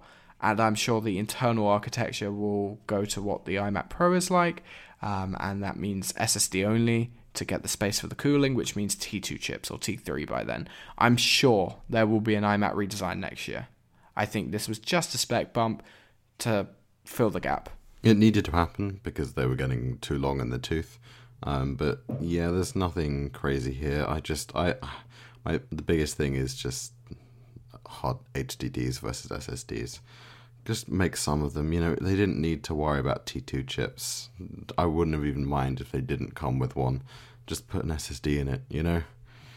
Well, on con- this isn't a re-architecture. This is just a spec bump. But on connected, uh, last week's not the latest episode, the week before, uh, Stephen Hackett was talking about how he knows someone who has a brand new 21-inch iMac, and she thought something was wrong with it because it would beach ball even when you open system preferences. Uh, he went over there, realized it was the one with the 5400 RPM hard drive. Um, this is a brand new device. Uh, we encountered one like this where the person who owned it could not get through their heads that this was just a not a fault with the machine, it was just how it is because you didn't get an SSD or at least a Fusion drive. So, in Stephen Hackett's case, he knows a lot about repairing Macs, so he just opened it up and put an SSD in there for his friend, and then it was fine. Absolutely fine. Um, It is insane that these iMacs still come with 5400 RPM hard drives in 2019. It's mad. Like, absolutely mad. Fusion drive's fine, but I think it's ridiculous that you can spend two thousand two hundred pounds on an iMac and it come with a six core processor, like, and a, a, eight gigs of VRAM in a graphics card. That's without CTOing it. That's now the standard config for the top spec iMac. Yet it comes with a Fusion drive. I think I think that's come on. Okay, it's a two terabyte Fusion drive, but that no. This is and on the latest ATP, John mentioned that um, if these had two T- T2 chips in and things like that, it would make him think that this design is here to stay for at least a couple more years. But the fact that this was so minimal while being very meaningful, th- th- something's around the corner, and there's no way they're gonna redesign these. They're they're not gonna redesign the front until the display comes out. They're not letting ha- they're not oh oh mad oh so I just got a Twitter notification from 9 to 5 Mac, right? iPad Pro Yeah. adding Logitech Crayon support in 12.2. Oh wow. I was about to say, Huh. why doesn't the Pro- isn't it weird how all the consumer iPads have Crayon support, but the iPad Pro doesn't? Because my understanding is the Crayon lo- uses actual different hardware beneath the screen. So I would imagine that these 2018 iPad Pros actually, well, obviously have the hardware beneath the screen. Looks like they do. Cool. That's really cool. I wasn't expecting that. Anyway, uh, moving on. Uh, back to where we were. What was I saying? Oh yeah, they're not going to bother changing the front of the display, the front of the design, until the display comes out, and they're not going to bother re-engineering the entire internals to match the iMac Pro if they're about to change the physical design. It's yeah, this display has to come out first, basically. Yeah. Yeah. Just Makes don't sense. spend Yeah. two grand on a computer that doesn't have an SSD in it, I guess. No, stay away from spinning disks. Uh, A fusion drive's fine, but let's put it into context. My very old iMac has a fusion drive, and God, I'm trying to imagine if it if it didn't have one. Um, okay, shall we talk about what happened on Wednesday? Michelle, let's move on to Wednesday, the third day of Applemas. On the third day of Applemas, Tim Apple brought us new AirPods. Uh, so this is a funny one uh, because it's nothing what we were expecting. It's an incredibly minor update, a nice update, but it's not going to have people being like, "Oh, new AirPods, buy, buy, buy, buy," unless you're like myself, um, who has shot batteries in their AirPods and have had them for nearly three years and were contemplating buying new ones anyway, even the first gen ones. So any new feature, any new features are welcome. Um, so I instantly just clicked buy in the fear that they were going to sell out. Um, so I have a new pair that they're actually just moved into preparing for dispatch. Um, it's a weird feeling because I'm not excited at all. Why should I be? Like in general use, I'm going to notice hardly any difference. But mm, these are the AirPods I've been waiting for. Like the batteries are just useless. Um, yeah. but I was hoping I'd be a little more excited. Uh, and apparently, according to Mark Gurman, these were meant to come out last year, uh, and then the proper redesign with black matte finish and water resistance and heart monitors are coming next year.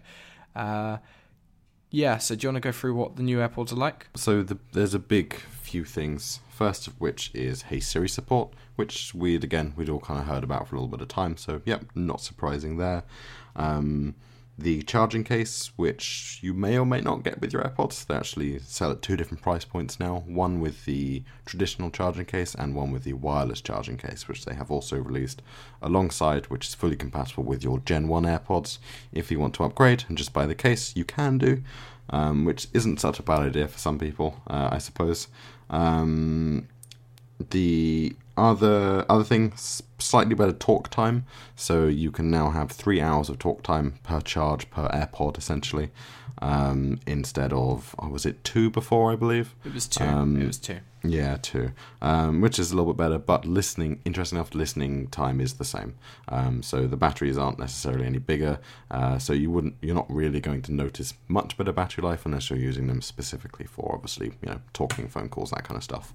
Um, the big, the big takeaway, I would say, from it all, and the reason why you get that better better talk time is the new chip that is in them, the H1 chip. So they used to have the W1 chip, um, which has also made its debut in a few Beats products, um, which will also And the watches. Um, yes, yeah, and the watches as well. Um, I think it's kind of become the watch thing now. I was expecting this to have a W3 chip or whatever we're on. We're on for three at the moment, I believe. Um, Yeah. But no, H.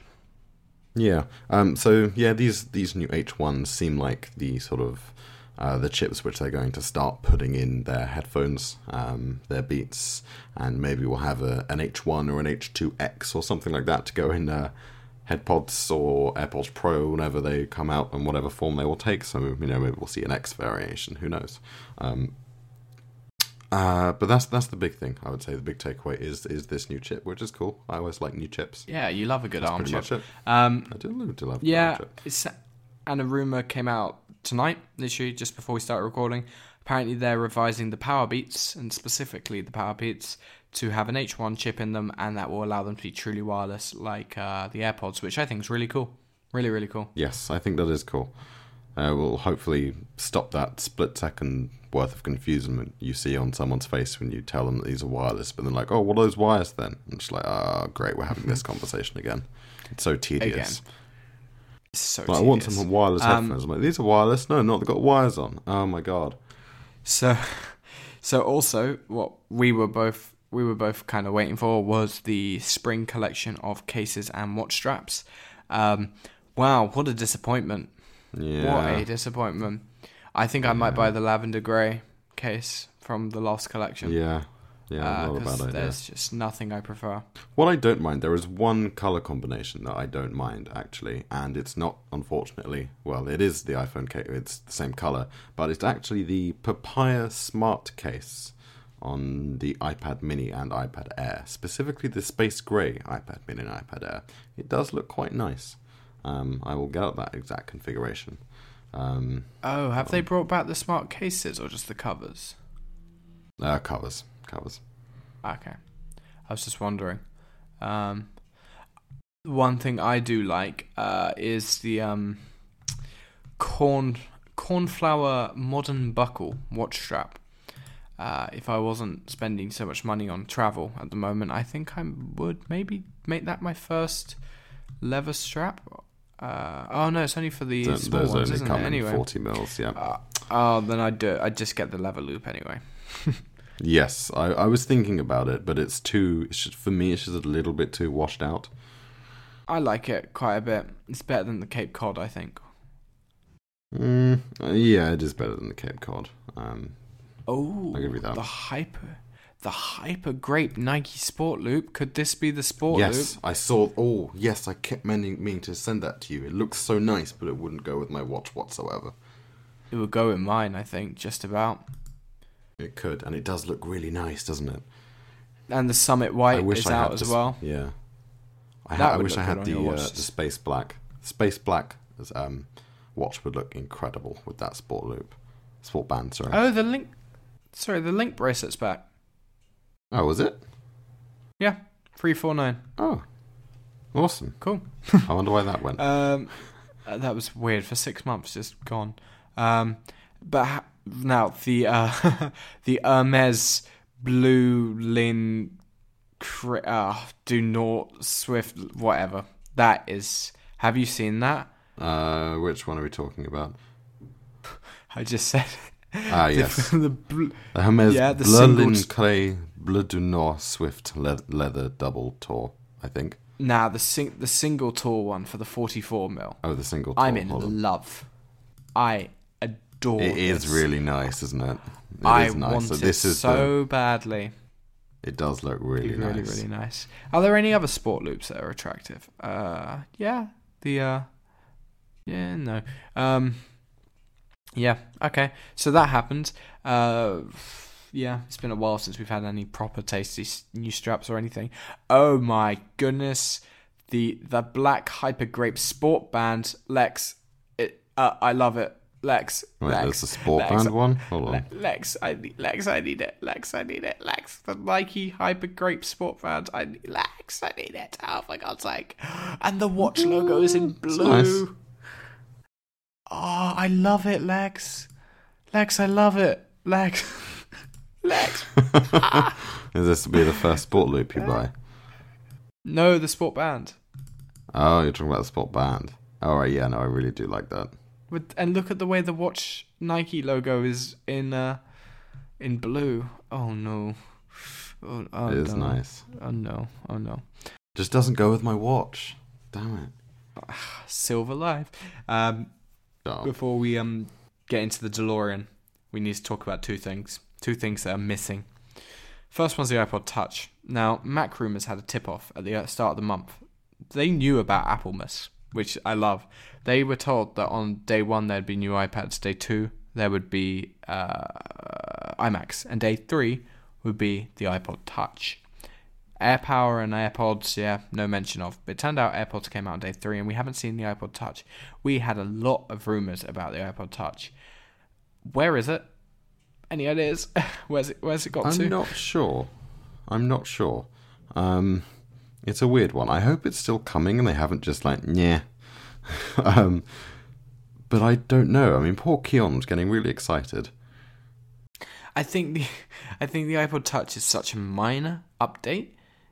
It needs a press release that isn't even as big as these press releases have been.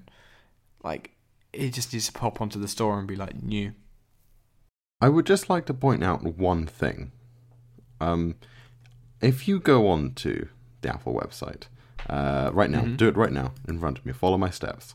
Hit music, Yeah, and then hit iPod Touch. yeah. So you see, just Mhm. there, you have iPod Touch, A8 chip, 8 megapixel camera, five stunning colors. Now, now hit Yeah. buy for me. Now tell me how many colors you have to choose from. Six. Is one of them not stunning? Is one ugly? Which one? It's the space gray. The space gray is ugly, but no. My favorite thing about this website is that it's the old school Apple store. I know, right? It's so weird. Just Brilliant. I'm looking at it now, and it's like a time warp.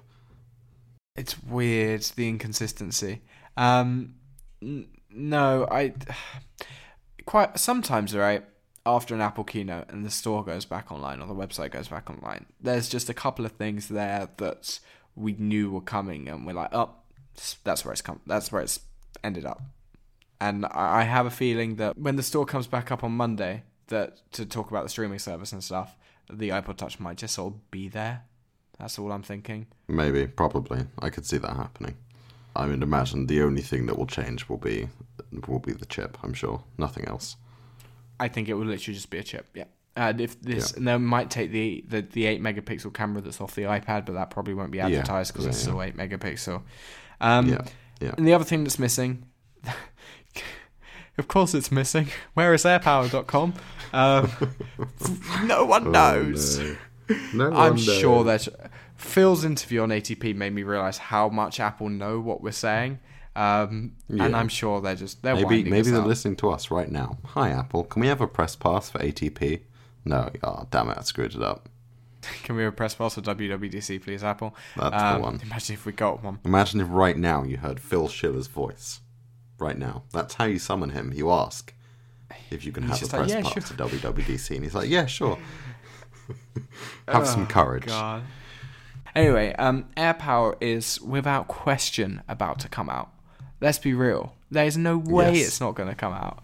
So this is what's happened in the last few days. The the AirPods have finally turned up, which I'm convinced were held back because they didn't want to launch the wireless charging case until AirPower's ready. The only discouraging thing is that wireless charging case now does say it supports Qi, whereas before it never mentioned that when they originally announced it. They just said it would be AirPower. Uh, but I'm sure don't read into that too much. Um, so the wireless charging case came out. Uh, Apple finally secured the trademark to the AirPower name, which I'm kind of surprised they hadn't already done. Maybe that was why it was delayed. Possibly. Possibly. You never know. Um, the 12.2 beta has code to make it work. Um, and uh, the last reference to AirPower on Apple's website was on the old AirPods page, and when it got updated to the new AirPods, that was gone. But on the Australia site, buried in the source, source code, was an updated picture of AirPower uh, with an iPhone 10s rather than a 10 sitting on it. So it's alive and well. And the good news is, Lex, it looks exactly the same as it did before. Um, This was my takeaway as well, is it does look exactly the same. I mean, obviously it's a top-down photo, so it might be thicker. Who knows? Um, a little bit, but who cares? I was thing that would expecting it to be like some chunky box now, from what everyone was saying. like, but um, yes, it does look the same, which is nice. Which is nice. And today, Digitimes have said they've heard that it's launching in late March. Well, guys, it, it is late March. Uh, will late it be on the now. store after the keynote? Uh, will it be on the 29th, like was always rumoured? Um, I still believe there will be keynote time for it. Genuinely, I think it could be just. I think the whole thing will be focused on the, the services, don't get me wrong, but I could see there being a one more thing and just being like, hey guys, you remember AirPower, yeah? And then it just pops up afterwards. I could see that. I don't know. I think it's about to come out. I wouldn't like to put any money on when, but I think it will be out by this time next month. It's imminent, but I wouldn't know when. Yeah. I, I would like to think it will be in my house by my birthday. I think that's a pretty safe bet at this point. I would say so. I would say so. Okay. Um. All right. Let's do a really quick keynote prediction because it's pretty much locked in, and the listeners will have already heard it, so our predictions will make no sense if we just ramble on about them. Uh, what are we expecting to see? Well, we've got three things here. Um, Apple's Netflix of games, which is actually the most unlikely thing we'll see there. Um, yeah, for sure. Yeah. Uh, Apple Video, or whatever that may be called, which is that is Which the I'm- most likely I'm thing thinking- we will see there. So this morning, as you can see on the notes, I had a shower thought. What if it's called Showtime? like how it's how I've typed it out there, just like FaceTime, Ooh.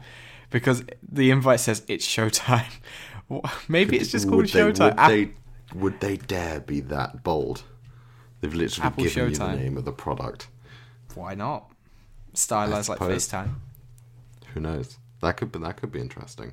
I, I still think it's gonna be Apple Video, Apple Apple logo video, and video will be capitals. Yeah, I think so. That's the only one that I can see actually makes marketable sense. You know, all the others are just a bit yeah.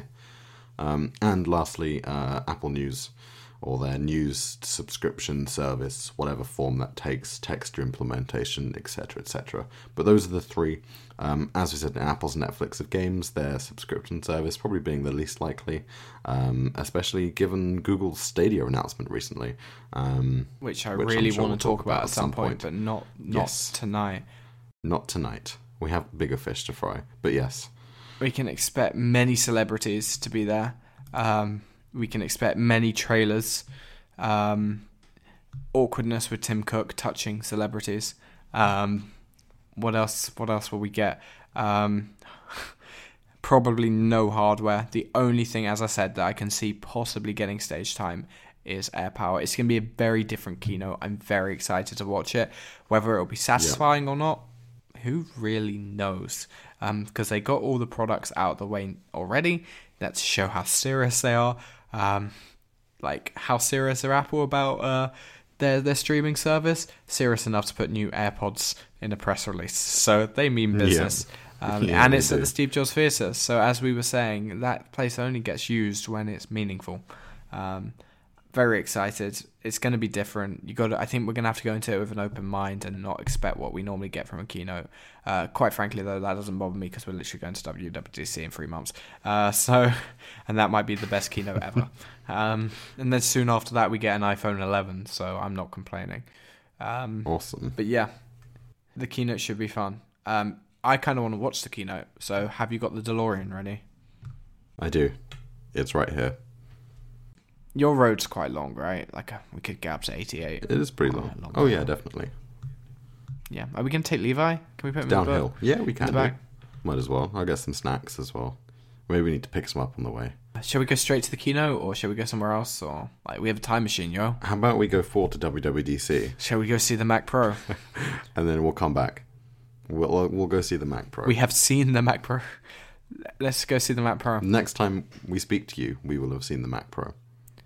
So we're going to go on an adventure now. Um, but you will hear from us in approximately five seconds. We've got to have a sound effect in here somewhere. Is it copyright if we steal the DeLorean one? Probably not, as long as we don't put like any theme music in or anything. Yeah, and it's only got to be like you can we can have a quick snippet. There's a time, there's a few seconds before copyright cuts in, right? Oh yeah, for sure. And we'll just credit it somewhere. Yeah, there you go. Yeah. I'll have Levi barking. I'll take. I'll pull it from an old podcast. I'm sure you have plenty of samples of him barking. All right, I'm waiting for you. Bring the DeLorean over. I've got to make a noise. What noise does it make?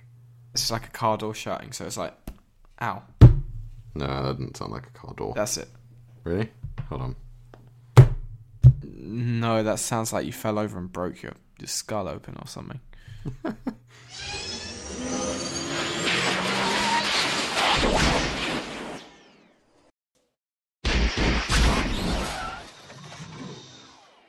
So, Lex, uh, after that, I have one question, and you know exactly what I'm going to ask, don't you?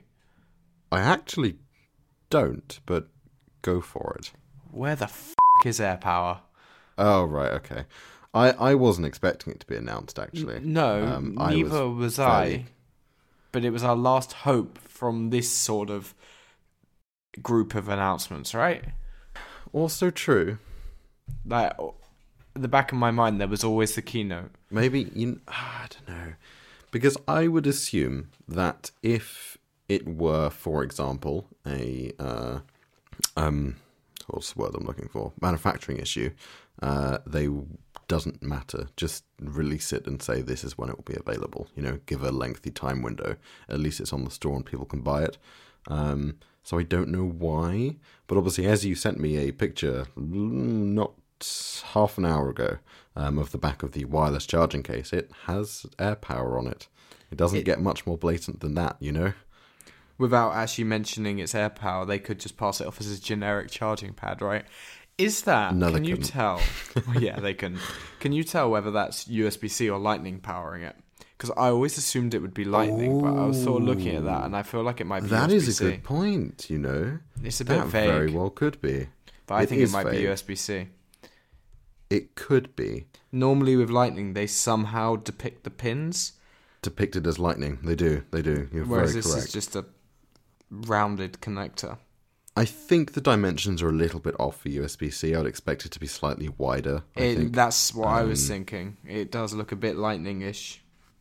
it does look like a lightning connector, but you're right. Usually there's some differentiating graphic there to, to make sure that you know this is lightning. Um, however, you're correct, there isn't. I guess this is the first confirmation we've had that the the power cable is actually removable. I mean, I always assumed it'd be like the watch Also a good point. and that is really height of nerdery, but it's kind of interesting anyway. Any details about this product at this point are really exciting. So, um, it, it's very true, isn't it? like the cable it uses, just to know it exists. Okay, um, keynote. How do you feel? Um, it was kind of a weird bit of bit of a mixed bag for me. I think everything they announced was solid, if that makes sense. There was no, it wasn't bad, like you you said earlier, and obviously you know you'll share your thoughts as well. Um, mm, and you know it wasn't like there was any real surprises there. Everything that was announced we were kind of expecting, even down to Apple Card. Not so much, but it has been sort of mentioned briefly before. I think the physical card was well, the phys- for me at least, the physical card was a complete surprise. I had no clue that was coming. I wasn't expecting there to be a physical card. I was when I was watching it, and I'm thinking, okay, so this is going to be all digital. Um, and then I must admit, the card was a surprise, and I don't know how they've managed to swing that. How can you have a credit card that has? It doesn't even have your signature on the back. I mean, you know as well as I do at work. If we're issuing refunds, we have to check the signature. Otherwise, it's literal fraud. Um, it's so yeah, that, that's kind of interesting. Well, it's Goldman Sachs. Um, True. but yeah, uh, that that was kind of the only curveball I would say. Everything else was pretty along the lines of what we were expecting. I'd say up until the announcement of the streaming service, which we now know is called Apple TV Plus, um, I was enjoying it, and then it got incredibly dead. Uh, It got me. very dull very quickly, and not for any discernible reason other than everything. Well, we'll get to if we go. We'll go through it one by one, and I think we'll do TV Plus last. to me, TV Plus is far, far from finished. I am surprised they announced it so soon. Um, I was expecting it to be a lot more ready than that, and it felt really. It reminded me, okay, of the PS4 original keynote where they didn't even have the hardware to show. It was really weird the way, rather than actual trailers, because they didn't have them yet, they just had the stars and creators just stand up and talk about it for like 10 minutes each. which was odd. It was really not good, in my opinion. Like, straight up bad. I think some of them some of them worked better than others. The Steve Carell and Reese Witherspoon, Jennifer Aniston thing was really hard to watch. Um, I love Steve Carell; he's one of my favorites, but that was weirdly scripted and horrible. Um, Jason Momoa as well was a bit more spiritual than I'd like. It was all a little odd. It was like they were pitching something incredibly unfinished, but then obviously they do have snippets that they showed, you know, a highlight reel at the end. That but was what's interesting was is new. that we'd heard, yeah, but we, we'd heard that there were, I think it was five shows that had completely wrapped and were done, ready to go. Well, I'm guessing all the footage is come from those. Anyway, let, let's go through it all in order, and then. But yeah, Yeah. no, I was enjoying it up until the TV service. I'm not saying the TV service is going to be bad, far from it. But from a keynote point of view and getting me excited for the service, not at all. Yes, Like, didn't didn't do well. Uh, to me, yeah. I've I've had more excitement listening to Upgrade for the last two years, going through it on Upstream. Like that Yeah, was not okay. good, but the rest Yeah, was the you. rest was not hardware exciting, but it, cool, really cool. So let's start. Um, it began well, it began with the intro video, uh, which is just incredible. It's a montage of well, it's just everything. So it's, it was kind of done in sort of this this Hollywood style trailer that made it seem like this event was going to be very TV and film focused. When at the end of the day, coming out of it, it doesn't feel like that at all. Really. No, there was very little cinematic content. Going in, I was expecting something very different, to be honest. yes. Um, that aside, on its own merits, it was very cool. Started off with like uh, the rainbow apple logo, and then quotes from the Think Different campaign, and then it had the 1984 Macintosh commercial. Uh, it had reference to the iPhone changing phones forever. It had HomePod. It had the garage. The iPod. The iPods and then the clicking sounds of the click wheel. I only noticed that on the second watch. This thing was like a fanboy's dream. It was really, really and cool. it was like founded in a garage in, in Los uh, Altos, oh, yeah. yeah, Yep. yeah. It was very, cool. Very, cool. I loved it. And I love how it was literally like the Think Different font was spot on as well. Now it was great. Um, and then Tim got started really quickly, which always means it's going to be a packed one. Um, and he started by, well, he didn't do it. I can't remember the person who came up who made the little blooper of announcing 10 times the amount of magazines than there, than there actually were. Um, but it's so Apple's magazine service, which is literally texture integrated into Apple News with a little bit of fancy user experience, um, is called Apple News Plus. Which I want to touch on that as well because that is very fancy. But yeah, yeah, we'll get to that in just a moment. It's called Apple News Plus, and honestly, at that moment, I assumed the video service would be called TV Plus, um, because you know how I was saying I made that final bet. Like I went straight Yeah. off my gut. What's it going to be called? And I said Apple TV. Um, and then so when I saw News Plus, I'm like, oh, okay, it's going to be called TV Plus, and that turned out to be right. Uh, but Yeah. that wasn't what I was expecting this morning. But at lunchtime, I sort of changed my mind. Uh, so yeah, it is literally texture, and that is why, even though the fact it took three years to bring Apple News to Canada, it, it, this is Apple News Plus is in Canada on day one, um, and that is because Texture was a part Canadian company. I found that out tonight, uh, so it was already there, ready to go. Um, it's literally Texture, but redone. So if you are unaware of what we're talking about with Texture, back in about a year ago, it was early 2018, Apple acquired Texture, who was a smaller company uh, doing literally this uh, subscription and then access to magazines.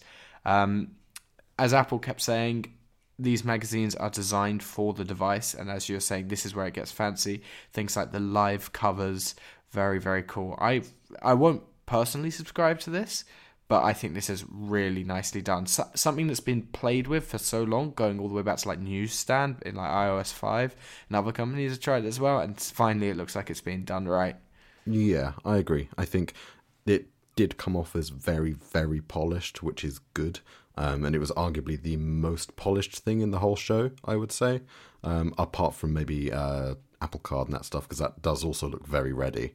Um, I think what grabbed me again, as you said, those those live covers, which do look incredible, and just obviously the way where they had the uh, was it um, the vice president of in-app design, I think was his title, um, who came up and sort of demoed that you know went into a few different um, magazines and you know this is how this one's laid out and it's laid out as you would expect to find obviously in the magazine which is of course what you want. But it is just done really really well. And obviously he demoed it first on an iphone then went to an 11 inch ipad pro and it did just look seamless. And i must admit i think that's the most almost uh, the biggest draw for me um, as someone who doesn't particularly read magazines. But there are a few there that i would find interesting. Um, and uh, I know Holly at this point perked up and was like, "Oh, that's interesting. I'll use that for for uh, for research." I'm like, "Okay, cool." Um, anyway, it did look amazing and it did look really finished, and I really liked the idea of it. Um, and I must admit, if a bundle exists at some point, I would be more than happy to dip my toe in the water of News Plus uh, if it comes bundled. But uh, yeah, I don't think I'll be paying ten pounds a month for a ma- magazine subscription, given I don't really read many. Um, yeah. Well, this is the point. I said I would happily take this in a bundle because everything announced today, I would be interested in and accept this. But if it was in a bundle, I'd take it. And everyone was so sure a bundle was coming. But guess what? yeah. No bundle yet. Yet, I yet I think is the operative word there, um, because again, Because some pricing was so to be unfinished. announced. Exactly, and I think that's the crucial part here is that once they have figured out pricing, especially for um, again, obviously arcade and TV Plus, we'll come to later, uh, which they didn't have a price for. You know, you can't announce a bundle until you have you know pricing nailed down. Um, oh, of course, TV Plus didn't have a price.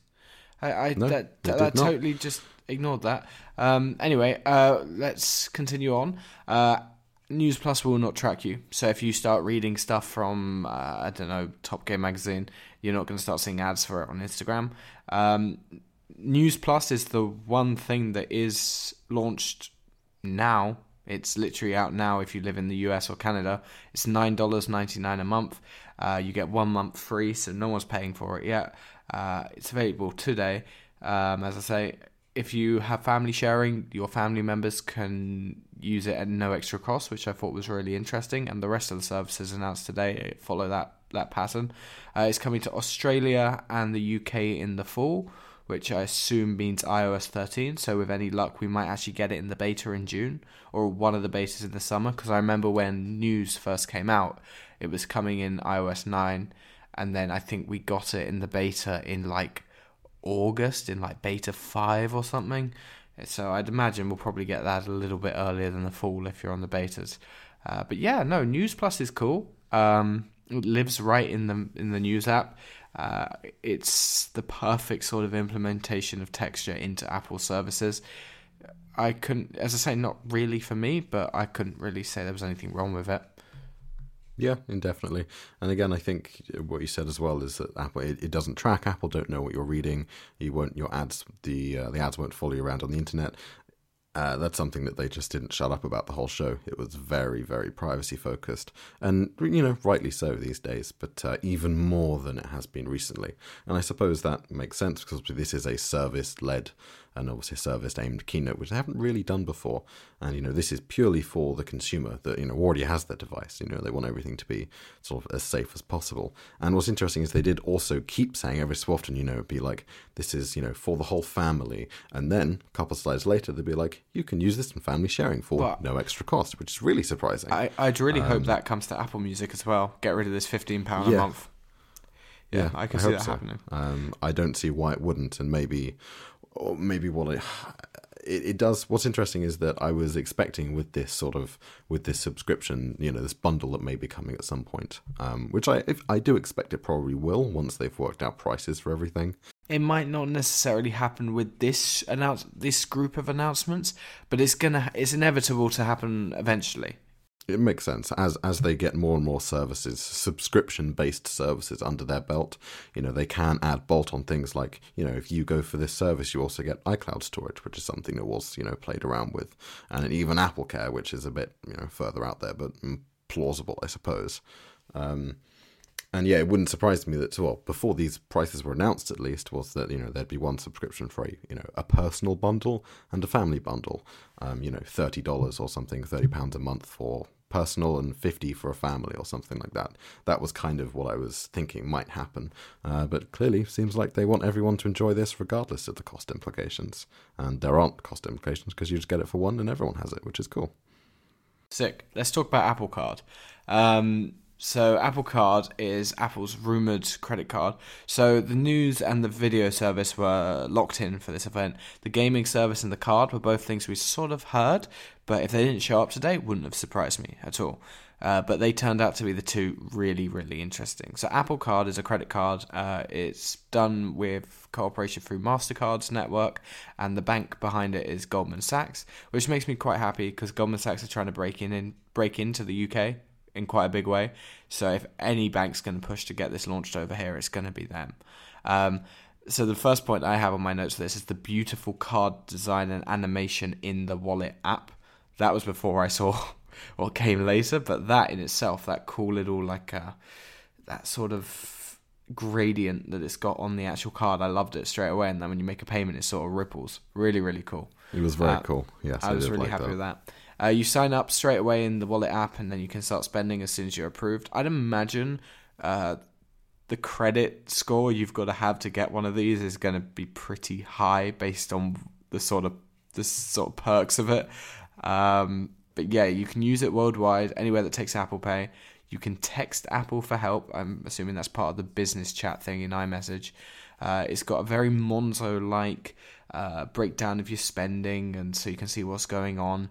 Uh, and the really, really cool thing here is if you make a payment somewhere, it uses Apple Maps and on device AI to try and figure out the correct merchant details. That is really, really cool. Uh, that's even better than Monzo because I know Monzo you can send them the Twitter link to a merchant and then they'll like tie it all up. Uh, I did that with us at work and they did it after a few days. Um, but uh, this is even cooler. It does it all itself. It is very cool. It is very cool. Um, and yes, I think you're right. I would imagine you would have to have quite the credit score uh, to get one of these. Um, but if you do, you're rolling. I mean, uh, I mean, I have an Amex myself, and which is a similar sort of, you know, you get cash back essentially, um, but it's so much more convoluted. Speaking of cashback, introducing daily cash, you get paid every day based on your purchases with this into your Apple Pay cash card, which we still don't have in the UK anyway. And when they started talking about that, I knew it wasn't coming out in the UK. Uh, you get 2% daily cash um, on your purchases, 3% at Apple stores, Apple online stores, and where it got really cool was purchasing Apple stuff digitally. So, like for subscriptions and things like that, you get 3% cash back. Really, really cool. Um, and then if you use the physical card, which we'll get to a little bit later, which we mentioned earlier, you get 1% daily cash back. And there's unlimited daily cash. There's no there's no limit on how much you can earn in a day, which is awesome. Uh, they really went on about how there are no fees at all, no late payment fees, no annual fees, and they're flexible repayments. And as I said, they don't want to keep you in debt. This really is at the start of the keynote. They talks about the definition of a service, making things better for people. This is genuinely helping people out rather than like keeping them in debt to get every penny out of them. I thought this was really really cool. Yeah, I agree. Um, I think it could be could be kind of game changing. I would like to see, you know, at some point in the future, more credit card companies kind of take this approach. Um, whether they will, I doubt it, but we'll see. Um, I think it is a really cool idea, and it is kind of, you know, it's following the same lines as, you know, still functions like a credit card, but it's I don't want to say the nicest, but it's the most user friendly credit card that I've ever seen. Um, you know, as I was saying earlier, um, you know, I've got an Amex, which again does give me cash back, and it's 1% on. So, sorry, uh, for the first three months, it's 1%. And then after that period, after that promotional period, um, obviously after you have the card, it then drops to 0.5 uh, percent per obviously transaction, um, which is considerably less than this. And not only that, you have to spend at least £3,000 on your card over the course of a year for you to then earn that cash back. You don't get it every month, you get it every year. Um, and you only get it if you spend over three thousand pounds on that card in that year, um, which obviously is completely different to obviously this setup where you get one percent minimum if you use obviously the physical card, two percent normally, as most people I'm sure will be using this with Apple Pay, and then three percent if you use it obviously use Apple Pay with uh, with anything buying inside the Apple ecosystem, whether that be digital or physical. Um, and it's unlimited. You know, there's no limits, which is crazy. It is, sounds like a really, really good deal. It sounds too good to be true, but imagine going to buy an It iPhone does, 10s or something and getting 30 quid back just straight away from Apple. It's Yeah. just The, there you go. That's paid for your case almost. You know, like it's it's really, really good. yeah, it's this is the perfect card for me. I I would do anything to get this in the UK. Um, Yep. Just like Apple Pay, per device card numbers secure, uh, stored in the secure element. Uh, Apple can't see what you're buying. They can't see where you're buying things from. Uh, it's launching in the US in the summer. No word or time frame given for anywhere outside of the US. As I say, we still haven't got Apple Pay cash here for whatever reason. Um, and then they blew our minds by saying, hey, look, if Apple Pay isn't available, we do actually have a physical card made out of titanium with your name Oh my God. laser etched onto it. Uh, this must have blown your mind. it has no card number, doesn't have your, uh, doesn't Yep. have a, uh, a security code, it doesn't have a signature. It's just it's just awesome. It's imagine if Apple made a a physical credit card. That's exactly what it is. But I'm, if I ever get one of these, I'm going to be scared of scratching my credit card. Yeah, I, I will never use it. A because you only get half the cash back. Well, you put it in a B, case. I might scratch it. Put a screen protector on it. Yeah. You know those. You know those little um, like when you had expensive Yu-Gi-Oh and Pokemon cards back in the day, you could get those like little wallets for it. I know exactly a what you mean. Of those. Ah, I Yeah, really yeah, I want know one you do. I desperately want one. Can we do some light fraud and move to the US for like six months? just to do it. Shall we apply for one while we're out there? Uh, so when when I um I used to have a bottle opener in my in my wallet, which was one of those like card open bottle openers. It's metal, um, Yeah, yeah, and then yeah. it was like shaped like an ace of spades or something, and then you like opened it, but it like destroyed my I know what you wallet because it was like Oh. too too thick, and every time my wallet was in my pocket and like bent, that it like took the shape of the wallet and started damaging the seams and stuff. I'm concerned Oh, about God. that. Yeah, I'm concerned about that. uh, but this Oh, is dear. titanium, you know. It's not aluminium. It's titanium. Yeah, yeah. Do you think it comes in? Does it not no, come in? Uh, stop it. 14 inch only comes in. So you know what? There's this weird little subculture on Instagram I've noticed of people starting up these vintage Apple Mac pages. Um, You've got to get like- on that. honestly that I really want to submit all my share all my pictures, but I everything's all over the house. It's where I need it all in.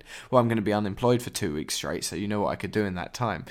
But I actually today I found one called that's literally just opened by the look of it, the Power PC Hub, and it's people they're asking people to send in pictures of their Power PC Macs with stories about them. I'm like, oh boy, do you want stories and pictures of Power PC Macs? Because I have plenty tucked away. Um, so yeah, that's the thing. All right, let's talk about Apple Yeah, you need to Arcade. get on that.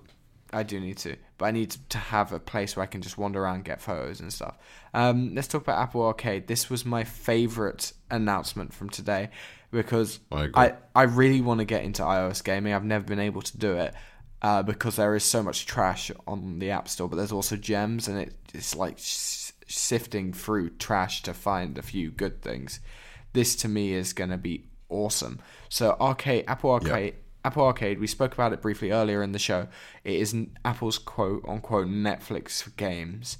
Um, this was rumored like once and became a little bit persistent, and it turned out it did pop up. Um, it's on they branded it and marketed it as a mobile desktop and living room service, so it's going to run on Mac, uh, iOS, and Apple uh, tvOS. It's got 100 plus new and exclusive games. These games are exclusive to the platform. Uh, there's a new arcade tab on the App Store. That's where this this lives, replacing the updates tab. So I'm guessing your app updates are going to get chucked away in that little weird profile picture that you can't customize on the App Store. That's I'm guessing.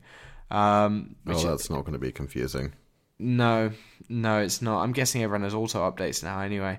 Um, these games can all do offline playback, uh, so I'm guessing they all download if you I because it was sort of rumored to be like a streaming service, like the Google one. Um, but to me, this is just going to be download the app, and then ever so often it phones home to check you're still paying. Yeah, this seems like sort of almost an exclusively financial endeavor for Apple, if that makes sense. Yeah. You know, the Google thing involves obviously hardware and streaming, whereas all this is for Apple is them backing, you know, an indie, very big focus on indie game companies here. Um, some big ones, some big bigger ones as well, but primarily, you know, this type of games they're going for here are independent ones that wouldn't necessarily hit the spotlight. You know, they had they had a few obviously interviews with with a couple of um, developers, and you know, the sort of recurring theme was this game wouldn't be possible without Apple, and uh, Apple have lots of money, so I'm Yes. really, I'm really, really excited. Um, it- I am. and- this has a then- great potential. this could be Apple finally doing games properly. Um, and it syncs across all OSs. The idea of playing on my Apple TV with my Nimbus and then getting outside and just carrying on on my iPhone. How sick is that? Yes. This uh, they this actually again is another thing. Yeah, pricing to be announced, but I don't care how much they charge. I'm gonna sign Yep, up to this. I agree. This is the one totally. thing I'm certain to sign up for. This is awesome. No ads, no additional purchases. Uh, if you're concerned about your kids using it, it integrates into screen time so you can see what they're doing. Uh, again, available to the whole family at no extra cost for family sharing. Uh, and it's launching in the fall. So, again, iOS 13.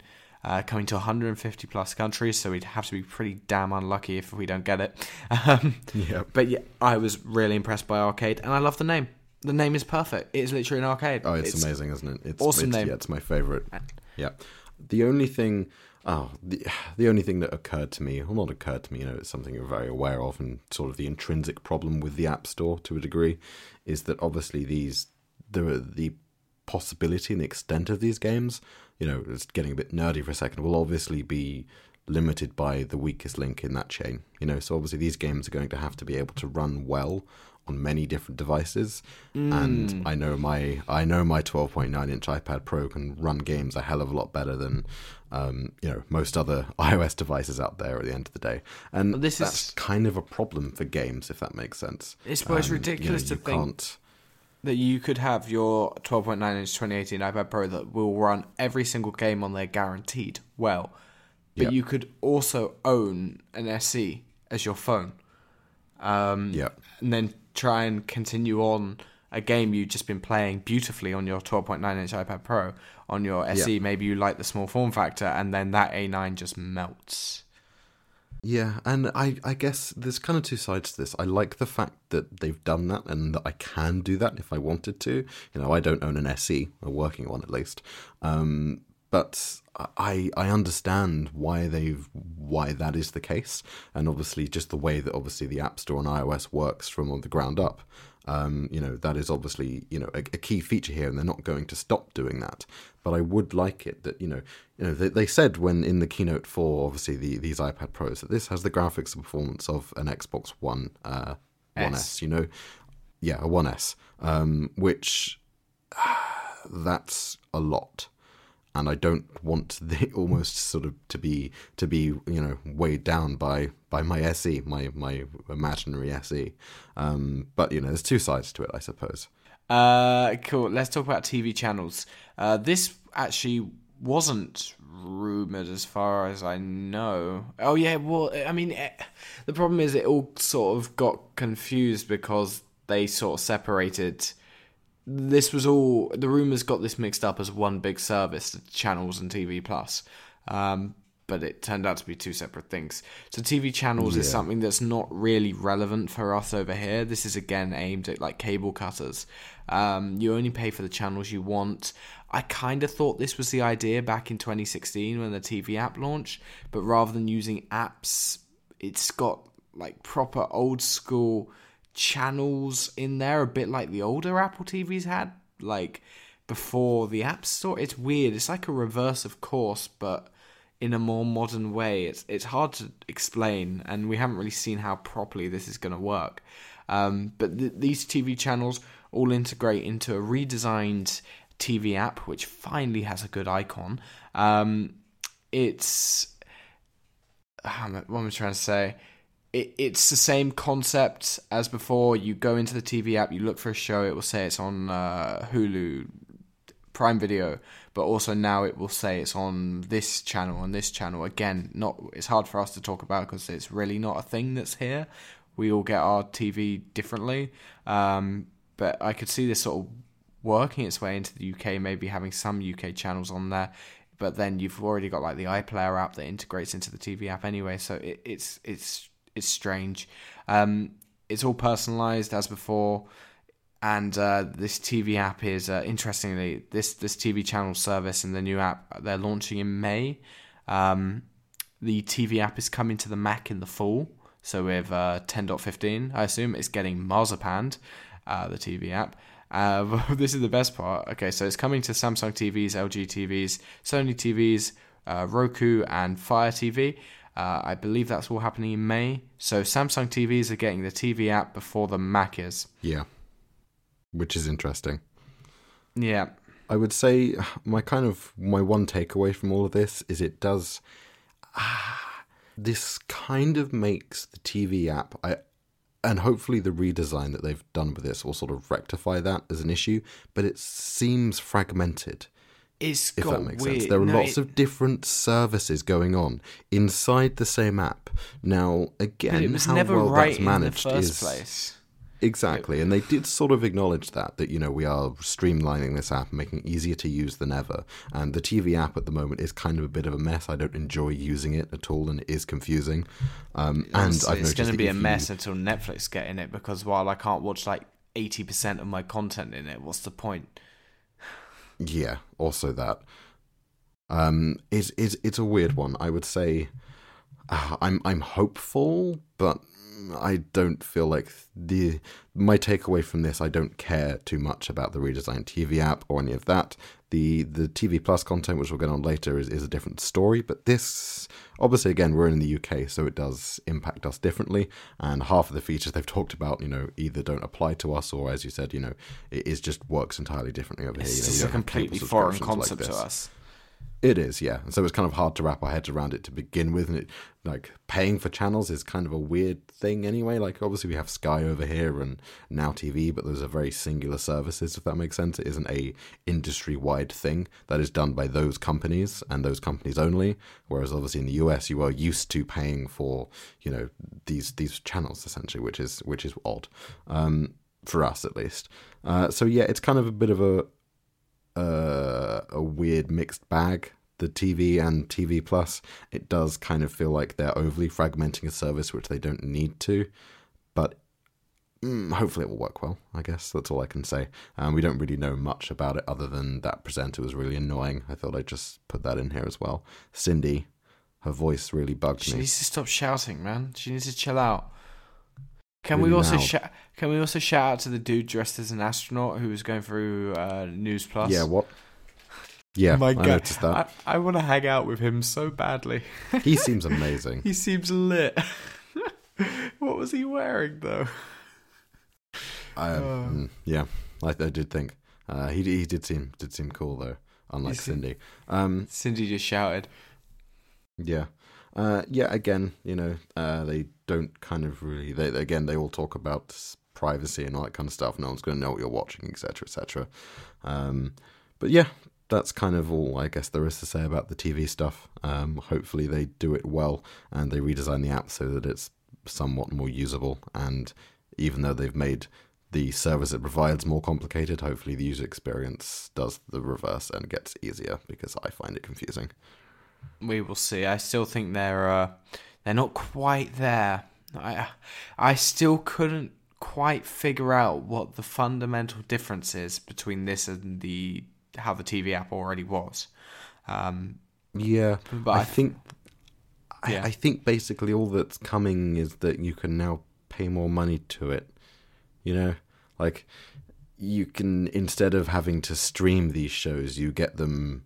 You still stream them, but you're streaming them directly live, like from that channel, rather than a playback service. I'm guessing it's like us having iPlayer, which is happens to be free. But imagine if iPlayer was like ten pound a month for, for like BBC, and then another ten pound for like uh, ITV Hub or something, but they're all Which seems to be the us. way over here, obviously, as we're not used to paying for stuff like that. We just get bombarded with adverts on these Yeah, services. I'd rather Um, pay you for know, them. like but I, ITV. Yeah, same. ITV Player and 4OD are, are like uh, they're the worst experience. No, every, every, three like, seconds there's an advert.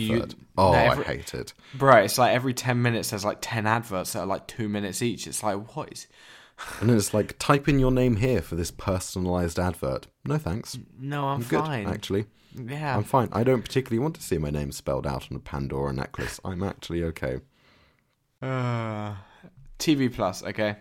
So this is where everything got weird, and I genuinely got bored. And that this is what the event was about, for God's sake. Yeah, this was this was like the main folk draw to this whole thing. It was all about TV. It's showtime, and the the intro. All I can think is that oh, maybe they just missed schedule on some of this stuff, and it just wasn't didn't nearly come across as Im- impactful Look, as as we would It- have thought. You know, that's that's exactly it. There was no impact here at all. The first Yeah. everything we talked about so far, the, the channels, as I said, I didn't really get it, but I'm not. I don't live in the US, so it's a little bit different. So I could still appreciate it, but. Everything else, I'm like, this is cool. I don't care. It's not Apple hardware. This is Apple innovating in a, in the services area. But this just, while I totally don't doubt these shows are going to be high budget, look brilliant, and they've got good names, and I bet they will be good shows, or some of them will be. Um, but th- I'm not excited in the slightest after that. It's it was it was everything I feared it was gonna be. It it the intro video. Okay, for the first like thirty seconds, I'm like, this is cool. I didn't like how they didn't put people's names under who was talking. Like I knew who most of them were, and I feel like they were trying to be like, oh well, you should know who these people are. They don't need that. They're famous. They don't need their names under them. I think it would have been much more impactful if I if I saw the, these people's names and think, oh, maybe I straight away don't put the face to the name, but I would have probably known who everyone there was if I'd seen the name. Um, yeah. I think it after quite a while it turned to utter nonsense and it just it, it dragged on for far too long.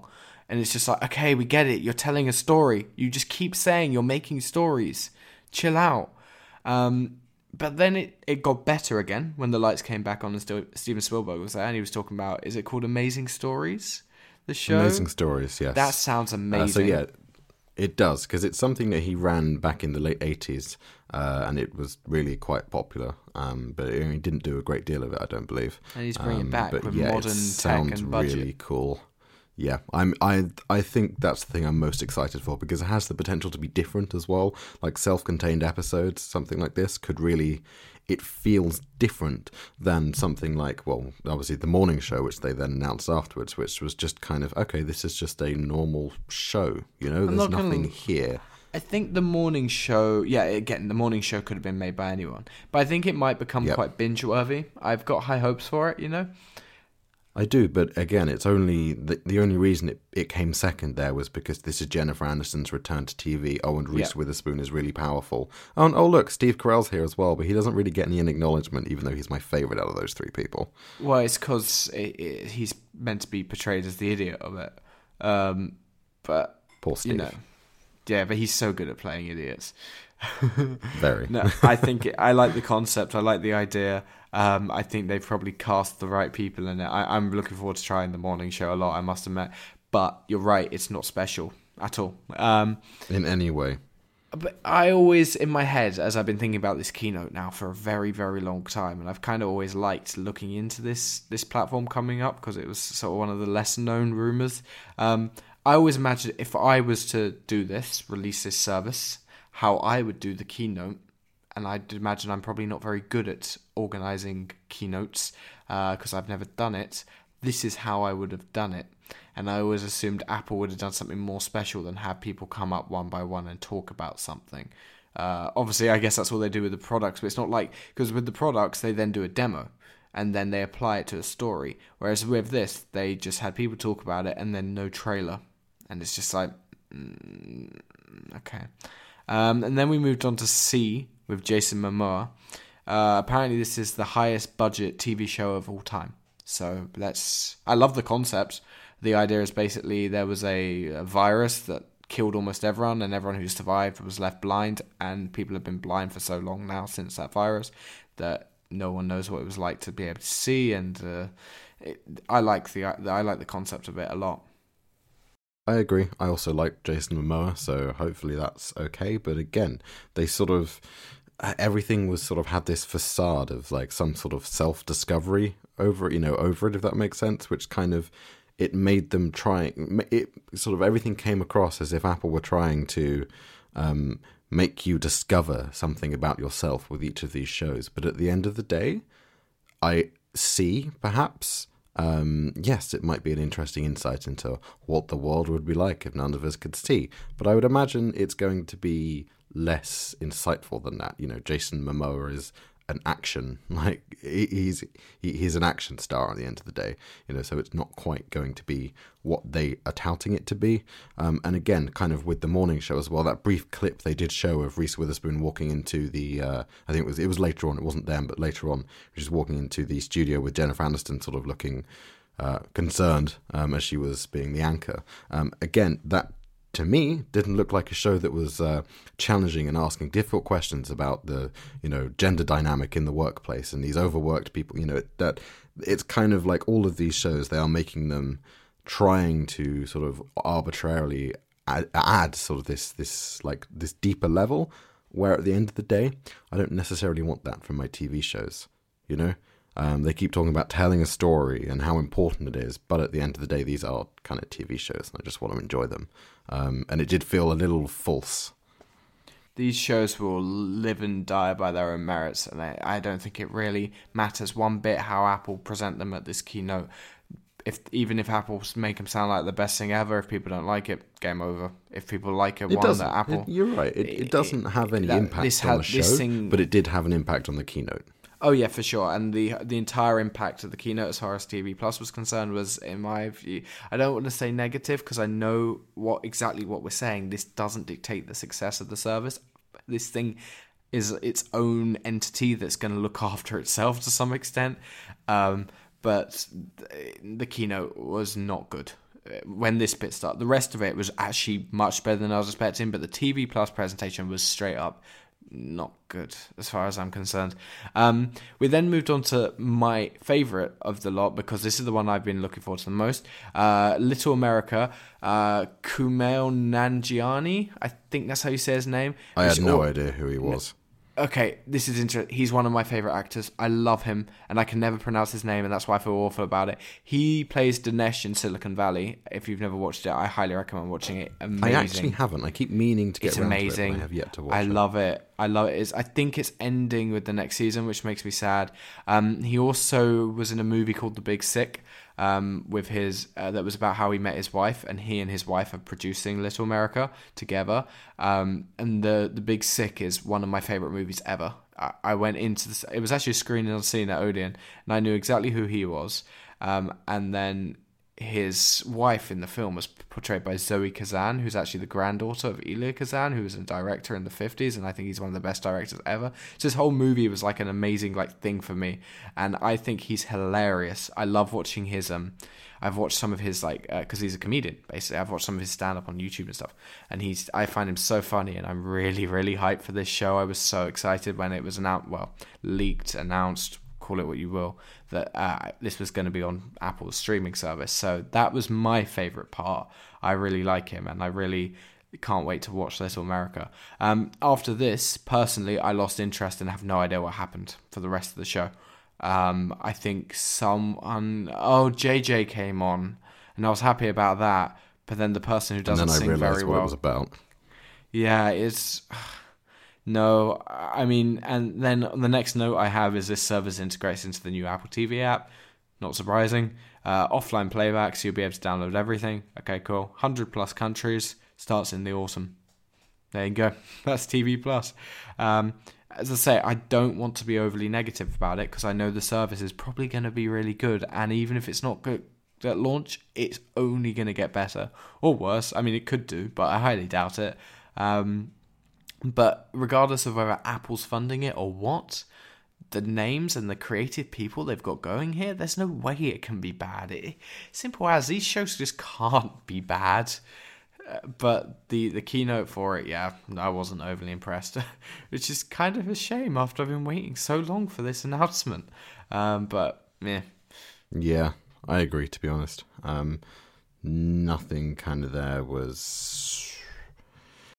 Uh, could be interesting. I hope it is. Um, but it didn't grab me, and it didn't massively excite me for the service. I was more. I would say I was more excited for the prospect of having a new streaming service this morning than I am now. yeah, that's is bad. bad. Um, that is bad. then the next thing, the other thing about it is, um, it felt unfinished, and quite frankly, it clearly was because everyone was under the impression if this wasn't launching today, it would be in the next month or so, certainly by WWDC. But no, full nope. 2019. Yeah, it's Yeah. a long way off. Uh, that's a very long way off. Um, other things after today, still no iPod Touch, still no AirPower. iOS 12.2 is out uh, with some cool stuff. Sounds like the ECG is coming to the Apple Watch outside the US really soon, which is really nice. Uh, Powerbeats Pro leaked, something we referenced earlier on in the show as well. Uh, you can go check those out.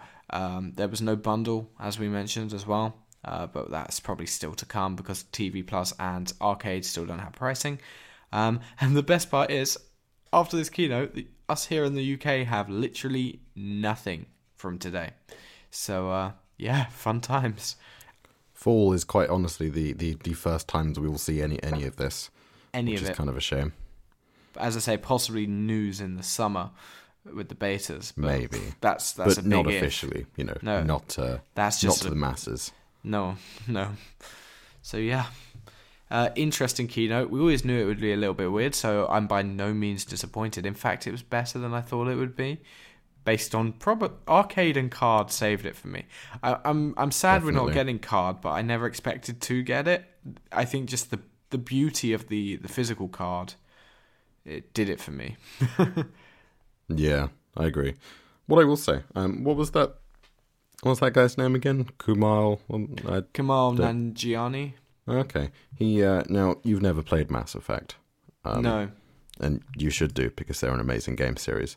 Uh, and unfortunately, he happened to voice one of the most annoying characters in the worst one, which is Mass Effect Andromeda. He voiced a director Tann, who is a uh, a Salarian bureau- bureaucrat who becomes very annoying. Uh, but yes, he's in Mass Effect, one of my favorite game series. I um I've also also just noticed he's in Adventure Time, which is a series I've been trying to get into at the moment. So uh, he's he's he's he's he's cool. He's cool. I'd I'd highly recommend Silicon Valley. You- You're you're literally guaranteed to like that. And The Big Sick, if you want to watch a sort of romantic movie set in America that's kind of feel good but also gets you thinking a little bit about life. But if you don't expect like a masterpiece of a movie and you just want some feel good cheesy movie that isn't like too cheesy, if that makes sense, watch The Big Sick and it's on Prime Video, so just go check it out. We should launch a uh, a, a film podcast because that was expert. Anything else to say about the keynote or anything from today? Um, nothing constructive. So, um, we will be back in two weeks, uh, but we're gonna be we're gonna be recording a little bit earlier than normal. Uh, we don't really need to reveal details of that too much because we'll be back in, as far as you're concerned, in two weeks. But we might have a lot more to say about what happened tonight, and not much to say about what happens in between now and the next episode. If that makes sense. Our schedule's getting messed up a little bit. Thank you very much for listening to this episode. If you want to get in touch with the show directly, you can send us an email using podcast at blueinkcode.com. If you want to find the show notes for this week or any other links to things we may have referenced in the show, you can find them at blueinkcode.com forward slash TBIS forward slash 12, or you should be able to see them in your podcast player of choice. I've been Jack Taylor and I write blueinkcode.com. You can also find me on Instagram or Twitter as at ajacktaylor. As always, I've been joined by my wonderful co-host Lex McCohen, and you can find him on Instagram as at a McCohen, and I believe you can find him on Twitter now. Is that correct? Uh, yes, I actually haven't looked at it again since I set it up, but I am now on Twitter under the same uh, handle. I believe they call it handles on Twitter. That that is correct. Yeah, I do the tweets. At a McCohen. You do the tweets, and we will see you in two weeks' time. Thank you very much for listening, and I hope you enjoyed our time travel episode. Goodbye. Woo, bye bye. Okay, so now that we're in the unofficial after show, then this may or may not make it to the show. Please, I never want to see Oprah, Oprah Winfrey at the Steve Jobs Theatre again. Oh, I forgot to mention Oprah. See, I didn't want to bring it up because at the end of the day, like people die by her. They But love her. My God, did she spout some shit? You're gonna have to bleep that. This is my first genuine exposure to her. I've never seen Also much of her. same. So I, I don't want to form an opinion too much on this because I've never really consumed any of her content.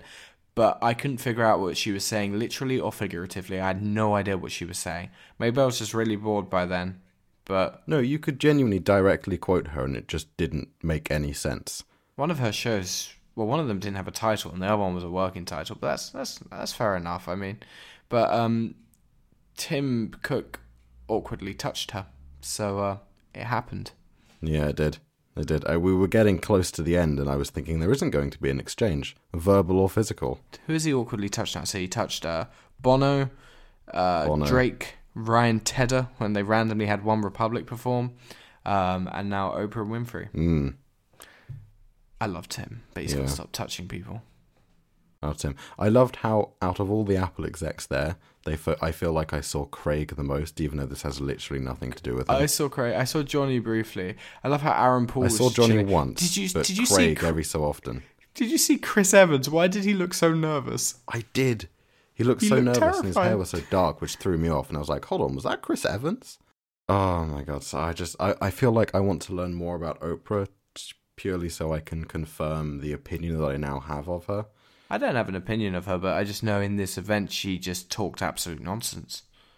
She was a one more thing, Lex. She was literally a one more thing. Oprah Winfrey was the one more thing they just got out on stage to trance around and be like, "Look, guys, we've got Oprah." And hold on, what was the thing about the book club? I don't understand what that actually was. Is she gonna like live stream her face to every Apple device in an Apple store around the world? Oh my god, this is how much I shut off when she was talking. I just didn't know. No, what she was- genuinely. She she was I've- talking I'm about live streaming her face in a book club to ev- to every Apple store on the planet at the same time. I do you know what? I walked away from from her bit thinking feeling like I was attempted to be indoctrinated. Like there was some low level in Oprah Winfrey indo- indoctrination going on there, I'm sure of it.